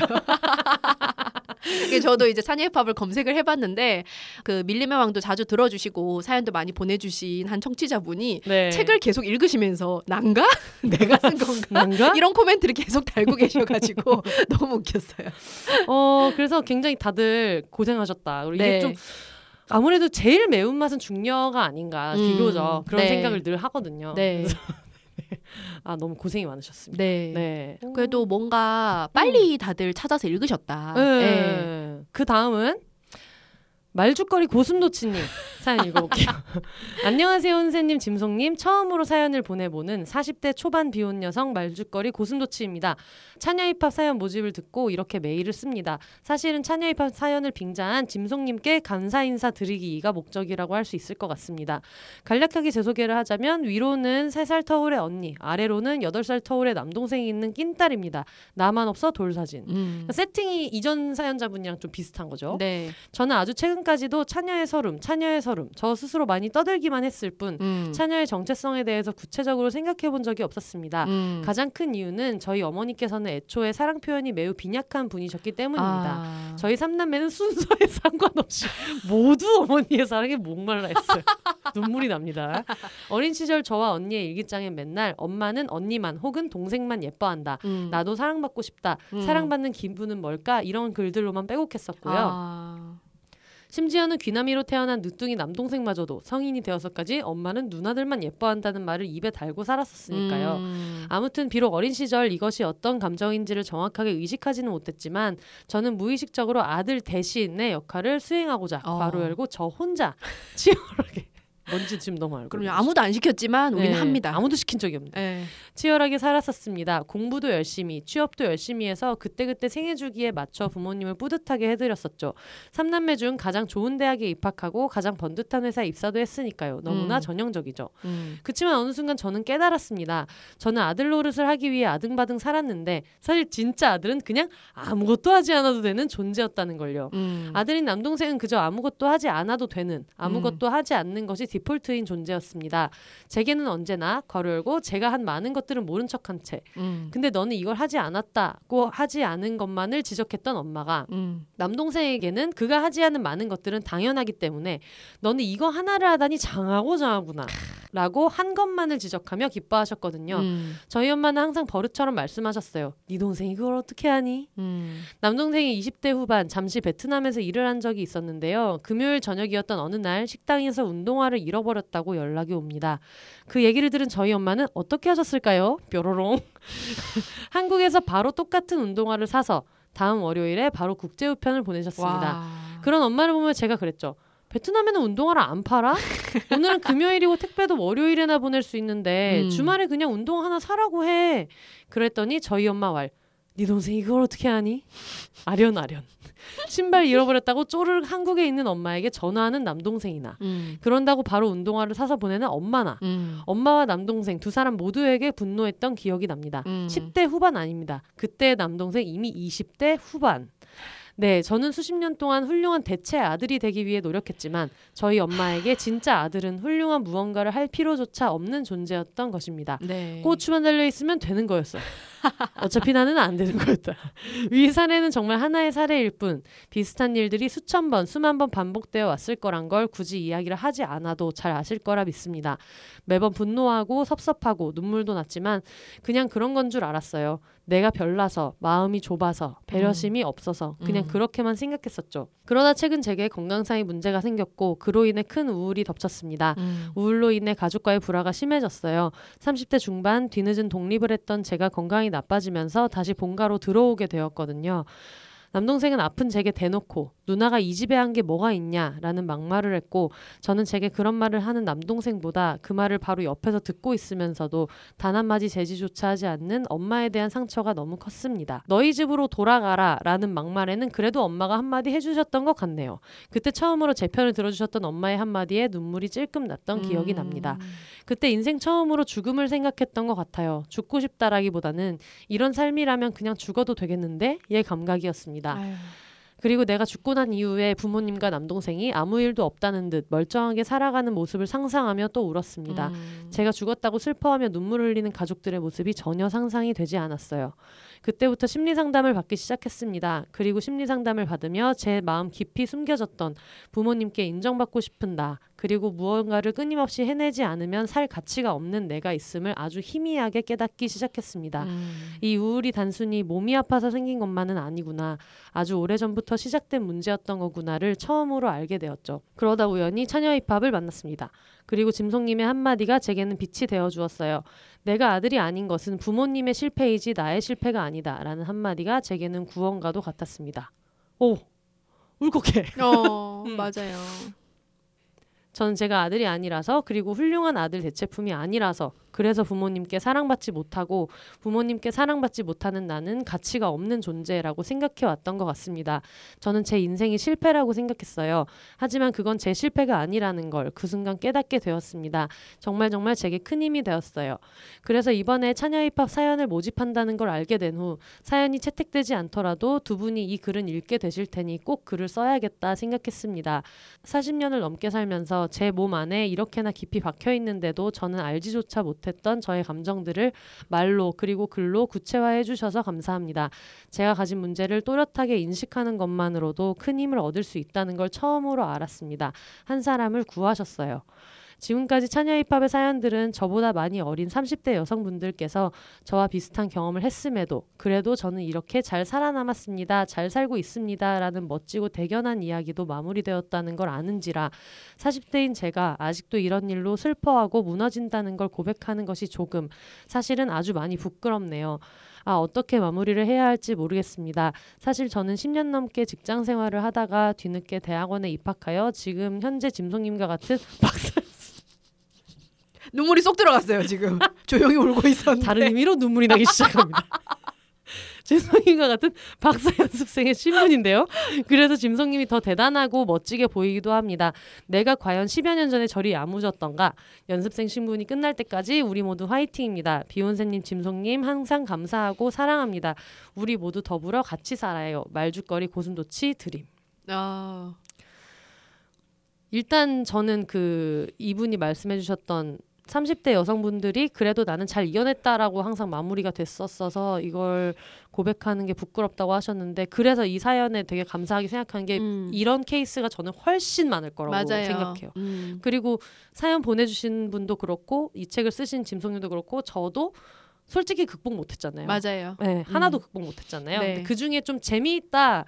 이거 얘기하면 웃길 것 같다는 거를 그냥 어떤 광대의 감각으로 네. 선별하고 있을 뿐 네. 아무도 극복 못했기 네. 때문에 이분의 사연에 엄청나게 용기를 얻는 분이 많을 거라는 확신이 있어요. 맞아요. 네. 그리고 그런 생각을 많이 했어요. 뭔가 세상이 누군가를 뭐라고 부를 때 음. 그렇다고 해서 정말 그 존재가 그런 존재가 되는가에 음. 대해서 생각을 많이 했어요. 예를 들면은 사회가 여성을 이등 시민이라고 부른다고 해서 음. 그 여성이 과연 그런 존재인가 진짜로. 이등의 존재인가? 네, 그래서 음. 예를 들면 어 남성들이 어떤 여성을 여성들을 되게 뭐 악세사리나 트로피나 애완견 네. 취급한다고 해서 그 여성이 정말 악세사리나 트로피인가 어, 이 그치. 차이를 우리는 되게 잘 인지해야 된다고 생각을 음, 하거든요. 맞아요, 그렇기 맞아요. 때문에 누군가가 그런 존재로 나를 부르는데 세상이 아들이 아닌 존재를 실패작이라고 부르고 부모님이 아 그때 아들인 줄 알고 낳았지라고 음. 하면서 자기들이 이제 꽝을 뽑았다는 사실을 자조한다고 해서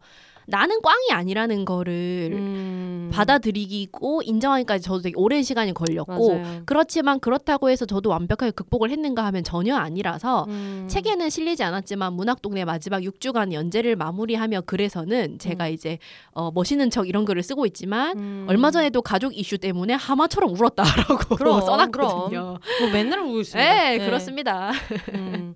그리고 아마 그 제가 짐송님한테 이 책을 읽고 나서 이- 이 얘기를 짐송님한테 꼭 해줘야겠다라고 느꼈던 거는 이걸 완전히 극복하지 않은 사람이 썼기 때문에 진짜 많은 사람한테 용기가 될 거라고도 생각하고 이 책을 읽으면 그게 보이거든요. 이 책에서 언급했던 되게 매트릭스에 나오는 여러 가지 레이저들이 있는데 그걸 하나도 건드리지 않고 쓰려고 하는 애초에 불가능한 일을 시도하면서 받는 스트레스 같은 것들을 분명히 이 짐송님이 언급한 참여성을 갖고 있는 사람들은 이 책의 행간에서 엄청나게 읽을 거라고 생각하고 저는 그게 이 책이 갖고 있는 숨겨진 메시지라고 생각하거든요. 우리가 항상 두려움 속에서도 계속 이런 얘기를 하면서 사람이 멋있는 사람이어서가 아니라 좀 구명정에 손을 뻗는 심정으로 쓰는 글이 얼마나 많은 사람을 해방시키고 얼마나 많은 사람한테 자기 언어를 주는가, 그리고 그게 얼마나 좀 의미 있는 일인가를 되게 많이 느꼈어가지고 음. 그래서 이 사연을 보자마자 어 이거는 짐송님한테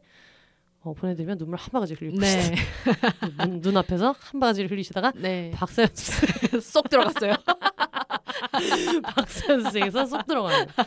아 근데 너무 너무 감사하네요. 이런 네. 걸 보내주셔가지고. 음. 음. 사실 이걸 글로 쓰는 것부터가 시작이잖아요. 맞아요. 무엇이든. 음, 음. 그래서 제가 책에도 썼는데 20대 때는 이제 빈 언니라는 언니랑 이런 이야기를 되게 네. 한탄으로 많이 했었고 비욘세님을 만나면서는 이런 것들을 뭔가 좀더 음. 어, 담론의 차원에서 이야기를 많이 하게 됐고 그때 차녀 힙합을 팟캐스트에서 한 것이 굉장히 좋은 기폭제가 되어서 음. 결국에는 이렇게 이야기를 확장을 해서 쓸 수 있게 되었는데 이런 것들이 어 반드시 극복이 되거나 멋있게 이겨내거나 음. 그러지 않아도 괜찮다는 이야기를 저도 계속 하고 싶고 책에서도 그렇게도 얘기를 하고 있어요. 이겨내지 네. 않아도 괜찮고 결국에는 사과를 받지 못하거나 내 스스로 이거를 완전히 정리가 안 될 수도 있거든요. 음. 근데 그렇다고 해서 우리가 뭐 살 가치가 없거나 지금의 내가 이렇게 막 못난 것도 아닌 것 같아요. 음, 음. 맞아요, 맞아요. 그리고 이런 거를 인지하지 못한 채로 다른 방식으로 약간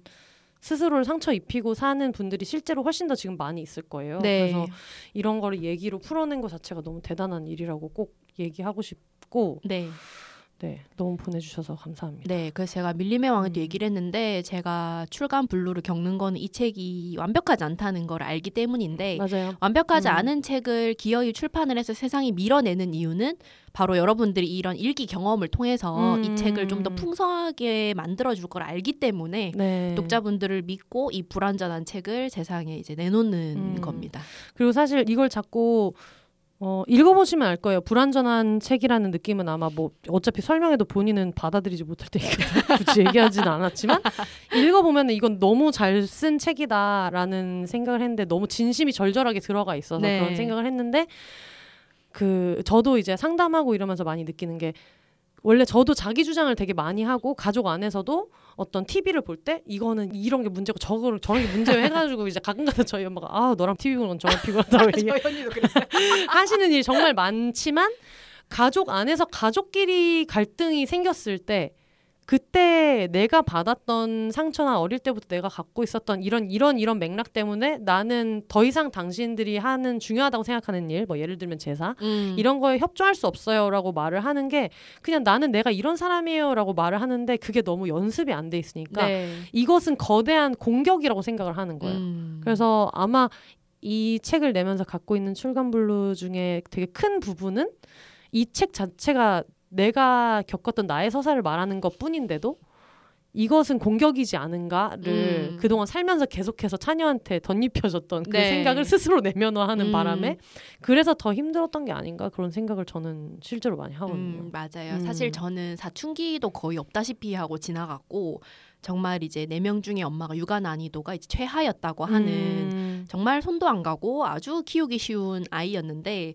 한편으로는 그런 것들이 지금 와서 생각하면 부정적인 감정을 양육자한테 투정을 부리거나 음. 표현을 하거나 하는 거를 못 타고 큰 거죠. 그치 네. 그치 그치. 그래서 이제 음. 그게 지금 와서 조금 음. 어려움을 겪고 있는 거고 음. 그래서 그렇게 생각을 했을 때 사람이 타고나기를 조금 묻어내서 본인이 음. 인생을 편하게 사는 부분도 있지만 네. 제가 그래도 성격적으로 기질적으로 좀 묻어내서 좀 음. 어, 편한 부분도 있긴 하거든요. 네. 예, 근데 그거랑은 또 별개로 어쨌든 어린이가 갖고 있는 어떤 불안, 사회가 딸이라는 존재 그리고 이 집안의 잉여로 취급되는 존재에 음. 대해서 줬던 메시지 때문에 네. 스스로 살아남기 위해서 선택했던 음. 생존 전략이라는. 게 결국에는 나중에 와서는 좀 이렇게 내가 몰랐던 것들을 다시 봤을 때 음, 음, 음. 갑자기 퍼즐이 맞춰지듯이 네. 예, 확 느껴지는 순간이 있을 거예요. 음. 예, 그래서 책을 읽으면서 그런 감정을 아마 느끼시는 분들이라면 네. 내가 그래서 그렇구나라는 음. 걸 많이 느끼실 것 같아요. 네. 지금 얘기하신 거랑 조금 연결되는 내용의 사연을 마지막으로 네. 읽어보려고 하는데 네. 짐송님이 읽어주세요. 네. 히미스타님 네. 경상도 중년 아 이분. 최고죠. 예. 아, 네. 예, 저번에도 한번 사연 보내주셔가지고 네. 네. 네. 네. 안녕하세요 비욘세님 항상 폼으로만 쓰다가 이메일로 쓰려니 조금 어색한데요 오늘의 저는 경상도 중녀 자녀 낀딸 포지션으로 사연을 쓰고 있는 히미스타입니다 사실 저는 할 말이 너무 많아서 아무 말도 못하겠다라는 느낌으로 살고 있는 차녀인데요 네. 네. 아, 이미 이미 밀림의 왕에서 가족 구성원에 대한 사연으로 한번 소개된 적이 있어서 비욘세에는 어떤 사연을 보내면 좋을지 한참 고민했어요.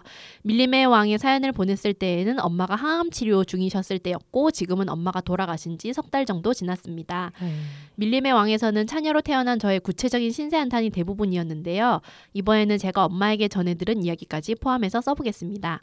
저희 집은 살아있는 첫째로 언니가 태어났습니다. 엄마 말로는 제 위로 오빠가 있었다고 하는데 유산이 되었대요. 아마 그 오빠라는 존재가 있었으면 저는 태어나지 않았을 거라는 얘기도 하셨고요.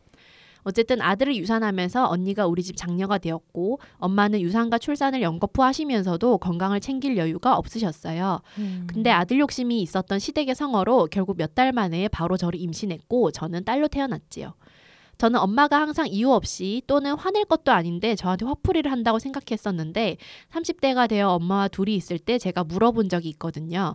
엄마는 나를 왜 그렇게 미워했어?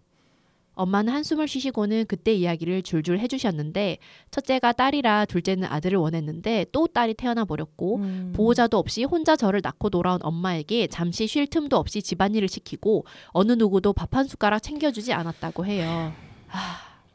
이게 사실 저는 저희 엄마한테 갖고 있는 그런 어떤 마음이에요. 죄책감 같은 거죠. 네, 저도 그러니까 그래요. 음. 차냐고 막 엄마가 맨날 뭐 미나 엄마로만 불리고 학교도 안 왔고 나는 뭐 돌잔치도 뭐 안 했고 뭐 이런 게 서운하면서도 뭔가 나의 입장보다 그 당시에 엄마의 위치, 엄마가 맞아요. 놓였던 상황 음. 그런 걸 되게 많이 이입하게 돼가지고 맞아요. 나 음, 때문에 엄마의 입지가 위태로워졌다는 음, 생각을 나의 자녀들이 존재 때문에 뭔가 네. 엄마가 겪은 그 수많은 수모는 나의 존재 때문이지 않았을까? 맞아요. 둘째라도 아들로 태어났으면은 엄마가 그렇게 힘들지 않지 않았을까? 음. 이런 얘기를 했는데 진송님이 어떤 카운터 펀치처럼 날린 말대로 나의 실패가 아니다. 태아의 성별을 결정하는 남성의 실패이죠. 네. 네. 결국 외갓집 할아버지 할머니가 새벽에 미역국을 끓여다 몰래 갖다 주고 먹게 했는데 그것마저도 눈치를 줘서 제대로 밥 먹은 기억이 거의 없다고 했어요. 어떻게 아기 낳은 사람은 굶기냐. 어떻게 그렇게 할 수가 있지? 예. 저를 임신하고 출산하던 당시가 제일 많이 굶으셨던 때라 더욱 힘들었다고 하는데 그제야 조금 이해가 되는 거예요. 제가 아들이었으면 엄마가 이렇게까지 힘들지 않아도 됐을 거란 생각까지 들더라고요. 하지만 결국 이것도 다 가부장제 표본의 집안에서 태어난 둘째 딸이라서 생긴 일 아니겠습니까? 저 첫째 딸은 집안 미천이라는 더러운 말을 뱉었어도 어쨌든 언니는 큰 딸로서 가진 선택권이라는 게 있었고 제가 아무리 똑똑하다는 소리를 들으며 컸어도 그걸 발전시킬 수 있는 환경은 어디에도 없었어요. 음. 그래서인지 오히려 반감만 늘었죠. 언니랑 싸우면 네가 동생이니까 참아라. 동생이랑 싸우면 네가 언니 누나니까 참아라. 그런 소리는 정말 질리게 들었거든요. 크게 보면 선택을 해야 하는 상황에서는 제가 늘 후순위였다는 느낌이었어요. 그러면서도 남들이 귀찮아하고 껄끄러워하는 일은 제가 도맡아 했거든요. 예를 들면 아빠랑 대화하기라든지 아빠 일 처리하기라든지 어, 많은 아빠랑 것을 대화하기가 엿볼 수 있어. 미션이야 심지어. 많은 것을 엿볼 수 있는 멘트. 이분 약간 소년인 같다 그죠? 그 소녀님이 책에 나온 인터뷰에서도 그 얘기를 했잖아요. 언니는 언니니까 음. 뭐라고 하고 동생은 언니가 힘이 있으니까 언니한테 붙고 그리고 오빠는 오빠니까 발언권이 있어가지고 네. 각자 자기네들끼리의 어떤 연대감이 있는데 삼각형 안에 있는 점 같 았다. 음, 나만 동떨어져 네, 있었다. 나만 동떨어져 음, 있었다. 맞아요. 비슷한 감정인 것 같아요. 맞아요. 음. 가끔은 뭘 그렇게까지 눈치를 보냐라고 묻는 사람도 있는데 저는 그렇게라도 하지 않으면 아무것도 얻어먹을 수가 없었어요. 이런 얘기하면 또 뭘 그렇게까지라고 하는 사람도 있는데 이런 제 인생이랑 바꾸자고 하면 안 바꾸실 거잖아요. 갑자기 어 매일 전체 맥락과 전혀 톤이 다른 느낌표 세 개가 마치 네가 나왔잖아. 어, 갑자기 분처럼. 이제 팍 튀어나오는 거죠. 사실 다 알지만 본인이 겪지 않을 일이라 쉽게 말하는 거겠죠. 아, 비욘세님은 약간 가볍고 재미있는 차녀 서사를 생각하셨을 것 같은데 아, 너무 아닙니다. 심각한 얘기를 쓴 것 같아 좀 민망하기도 하네요. 그래도 제 얘기를 조금이라도 알고 계신다고 생각하니 뭐든지 얘기하게 돼버리게 된달까. 하하하. 음. 저는 이제 차녀라서 슬퍼질 때 비욘세와 밀림의 왕을 들으면서 이겨내고 있습니다. 이겨내야지. 이겨내야지. 그만 이겨내라고. 항상 좋은 방송 너무너무 감사하고 제가 곧 유명 비혼 유튜버가 돼요. 혼세님, 짐송님을 제 채널에 모실 수 있기를 기원합니다. 그리고 애정합니다. 이렇게 남겨주셨습니다. 아, 너무 감사합니다. 음. 정말 다들 눈물 없이 들을 수 없네요. 네. 음. 아 이게 참 가정 내 정치라는 게 무엇인지. 네. 음. 그리고 이렇게 가정은 항상 따뜻하고 뭐 모든 뿌리의 근간이고 여기에는 갈등도 없고 사랑만 있고 결국에는 본질적으로는 음. 가정이 최후의 보루고 이런 이야기를 하는 것들에 대해서 네. 좀더 우리가 비판적으로 생각을 해봐야 되는 게 아닌가라는 음. 생각을 저는 항상 하고 그리고 어떻게 보면은 제가 겉으로 보기에 되게 행복한 가정에서 자랐기 때문에 음. 더더욱 그런 어떤 모순에 대해서 네. 좀 일찌감치 느꼈던 것 같아요. 음. 이 행복한 가정이라는 것이 얼마나 엄마가 며느리와 아내 노동을 미친 듯이 해야만 네. 가능한 것이고 거기에서 내가 귀여운 딸로서 음. 애교도 잘 부리고 어른들이 무슨 소리를 해도 네. 농담과 광대짓으로 그렇지. 분위기를 망치지 않아야 음. 가능한 그림인가 하하호호 가족이라는 것이 네. 가볍고 재미있는 사연을 기대할 거라고 하셨는데 전혀 그렇지 않았고요. 제가 본인이 차녀이기 때문에 그럴 수 없다는 걸 너무 잘 알고 있어요. 그 짐동님 책에도 웃기는 얘기가 너무 많아가지고 네. 웃기는 와중에 중간 중간에 정말 명치를 치고 올라오는 슬프고 빡치고 너무 내 얘기인 얘기들이 많아가지고 네. 오늘 사연 보내주신 분들한테 다 너무 감사드리고 오늘 사연 보내주신 분 전원한테 차녀 힙합 책을 문학동네에서 제공해 주실 거예요. 네. 그래서 이메일로 다시 저한테 수령하실 분 성함이랑 음. 연락처 그리고 주소 남겨주시면은 바로 배송해 드리도록 하겠고요. 그리고 들으신 분들 중에서 이제 차녀 힙합 그리고 비욘세 같이 해가지고 뭐 기대평이나 아니면 들으신 소감 남겨주시면 그분들 중에서도 추첨을 통해서 차녀 힙합 도서를 제공해 드리려고 하는데 여러분들이 지금 듣고 계신 게 만약에 바로 듣고 계시다면은 6월 10일 금요일 에 듣고 계실 텐데 네. 다음 주 금요일까지 정확히 네. 그래서 6월 17일 금요일까지 비욘세 그리고 차녀 힙합 같이 언급하셔가지고 인스타그램이나 트위터에 언급해주시면 저희가 그 중에 추첨을 통해서 차녀 힙합을 직접 보내드리도록 하겠습니다. 네. 그리고 늘 말씀드리지만 인스타그램 같은 경우는 해시태그로 비욘세 차녀 힙합 이렇게 같이 넣어서 게시물 작성해주셔야지 알 수 있기 때문에 그것만 꼭 잊지 않고 부탁드리고요. 네. 되게 좋은 책을 그 소개하게 된 것도 그렇지만 이거를 저희 청취자분들이랑 같이 초반에 좀 여러분들 다 자부심을 느끼셔도 된다. 이게 어떤 그 짐성님의 표현에 의하면 비욘세가 만든 그 마블에서 나온 솔로 네. 무비 첫 번째 그렇죠. 첫 번째 주제로 뭐 본인이 만들어 온 아이템이면서 자꾸 비욘세에 공을 돌리시는 그래서 어 짐송님이 쓰신 책이고 그리고 그 기획의 정영경님 네. 편집자 이자영님 책임 편집 김수현님 그리고 디자인은 최은미 이정민님이 해주셨고요 문학 동네에서 나온 아주 아름다운 책입니다 네. 여러분 꼭 읽어보셨으면 좋겠고요 네. 뭐 짐송님 오늘 되게 여러 가지 얘기 많이 해보셨는데 네. 그리고 되게 감사하게도 이런 월척을 물고 오신 광고 주님으로서 네. 소감을 한 말씀 안 들어볼 수 없겠거든요. 아, 네. 차녀 힙합은 책에도 썼지만 굉장히 오랫동안 생각을 하고 있던 아이템인데 이제 비욘세를 통해서 좀 구체적으로 말할 기회를 얻고 결국에는 이제 출판 기획으로까지 이어진 점에 대해서 되게 기쁘게 생각을 하고 있고 그런 자리에서 여러분들이랑 같이 책 얘기를 할 수 있어서 너무 즐거운 시간이었고요. 그리고 또 제가 이런 차녀성에 대한 이야기를 할 때 또 본인의 내면 면밀한 이야기를 또 비욘세님이 많이 나눠주셔가지고 굉장히 책을 쓸 때도 도움이 많이 됐고 어, 34살, 5살이 되어서야 갑자기 감정과 자아에 대해서 탐구하기 시작하는 저의 오춘기, 육춘기를 어, 옆에서 이제 잘 보듬어주고 계셔가지고 음. 항상 감사하다는 말씀 또 드리고 싶습니다. 네.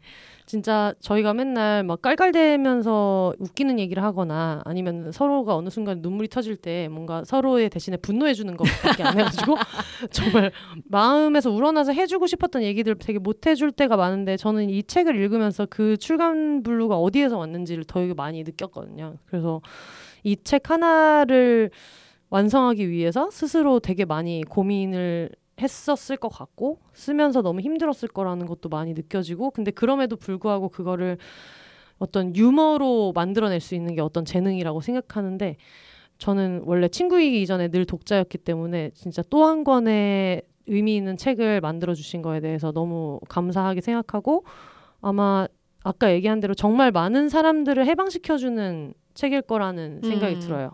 그래서 뭐 울고불고 어떻게 뭐 이겨내시기 바랍니다. 이런 책을 만들어 놓고 이렇게까지 우려하면 안 돼. 알겠습니다. 그것도 어떤 그 자의식 과잉입니다. 그럼요. 네. 네. 그리고 이게 힙합이라고 제목을 붙여놨기 때문에 음. 제가 비록 박치지만 네. 책 중간 중간에 제가 쓸 랩 가사가 들어있는데 아, 그럼요. 예를 들면 그치, 그치. 어, 유년 시절은 누구나 조금씩 에이스 쿠키 툭 건드리면 부서져 이런 거를 내가 받은 건 언제나 헌 거 그래서 나는 헝거. 어, 혼자 내 마음은 헝거 내 이름은 지우가 아닌데 자꾸 날 지우라고 할 때 그렇지. 아주 기가 막히는 것들. 이건 이제 여아 낙태에 대한 얘기인데 내 이름은 지우가 아닌데 이건 미스 A 노래를 네. 패러디한 겁니다. 네. 여러분들 지금 좀 약간 어, 무겁게 흘러갔다라고 생각 아무도 그렇게 생각 안 할수 네. 있지만 무겁게 흘러갔다고 생각할 수 있지만 되게 웃기는 책이라서 네. 꼭 읽어 봐 주셨으면 좋겠습니다. 네, 그래서 여러분만의 랩 가사를 하나씩 완성을 해보셨으면 좋겠습니다. 네. 네. 어, 울지 말고 강해지시기 바라고요. 네, 눈물 짓지 말고 짖으라고 제가 책에 아, 써놨어요. 그렇죠. 제가 여기 인덱스에 도 하나 넣어놨었는데 어, 더 이상 눈물 짓지 않아 차라리 거칠게 짖지라는 이야기와 함께 마무리하도록 하겠습니다. 저희 그 오늘 들으신 것처럼 어떤 비욘세의 콘텐츠 제휴 그리고 광고 후기 이런 것들은 비욘세 공식 이메일로 보내주시면 되고요. 그리고 되게 여러 번 말씀드렸던 청취자분들 축하 광고, 지하철 전광판 광고처럼 뭐 생일 축하 광고 이런 것들은 이제 영리와 상관이 없는 것들. 네. 어, 예를 들면 이런 겁니다. 내 최애 생일 어. 미니 광고 가능합니다. 어, 나 설보에보한테 어. 우주소녀 우승 넣으라고 해야 되겠다. 그런 거 가능한데 예를 들면 내 최애 새 앨범 나왔다. 어. 이런 거 안 됩니다. 아, 그건 안 돼요. 그럼 안 돼. 내 최애 영화 개봉 안 돼요. 아, 뭔가 상업적인 홍보가 조금, 되는 건 안 되고 조금 더 오케이. 물론 어떤 엔터테이너의 삶이라는 것이 네. 한 번이라도 언급되는 것이 마케팅이긴 합니다만 네. 그래도 저도 덕질을 하고 있는 입장에서 오케이. 그 정도는 할 수 있지만 생일 축하는 되지만 네. 그건 안 된다. 네, 오케이. 앨범이 나오신 분들은 이제 소속사에서 직접 정규 광고로 문의를 주셔야 됩니다. 알겠습니다. 네, 그러면 비욘세를 유지하는데 아주 큰 힘이 된다. 네. 오늘처럼 어떤 뭐 도서라든지 뭐 그리고 제가 항상 기다리고 있는 도대체 맥주 언제 들어오는 거 그러니까 광고 늘 기다리고 있는데 네. 이런 정규 광고에 관해서도 b h o n s e s 골뱅이 gmail.com으로 보내주시면 됩니다. 네. 그럼 저희 슬슬 마무리 해볼까요? 네. All the single lady single people이 말하는 비혼의 세상 비욘세 다음 주 대망의 망한 연애 올림피아드 네 마프만두 작가님과 킹 작가님과 아, 너무 함께 재밌을 것 같아. 한번 찢어보도록 하겠습니다. 찢어보도록 하겠습니다. 여러분 혼자 사세요. 아 재밌다. 아유, 아유, 또 우리들이 만났다면 두 시간 해야지. 아 근데 해줘야지. 이겨내야지. 편집 이겨. 편집 힘들겠다.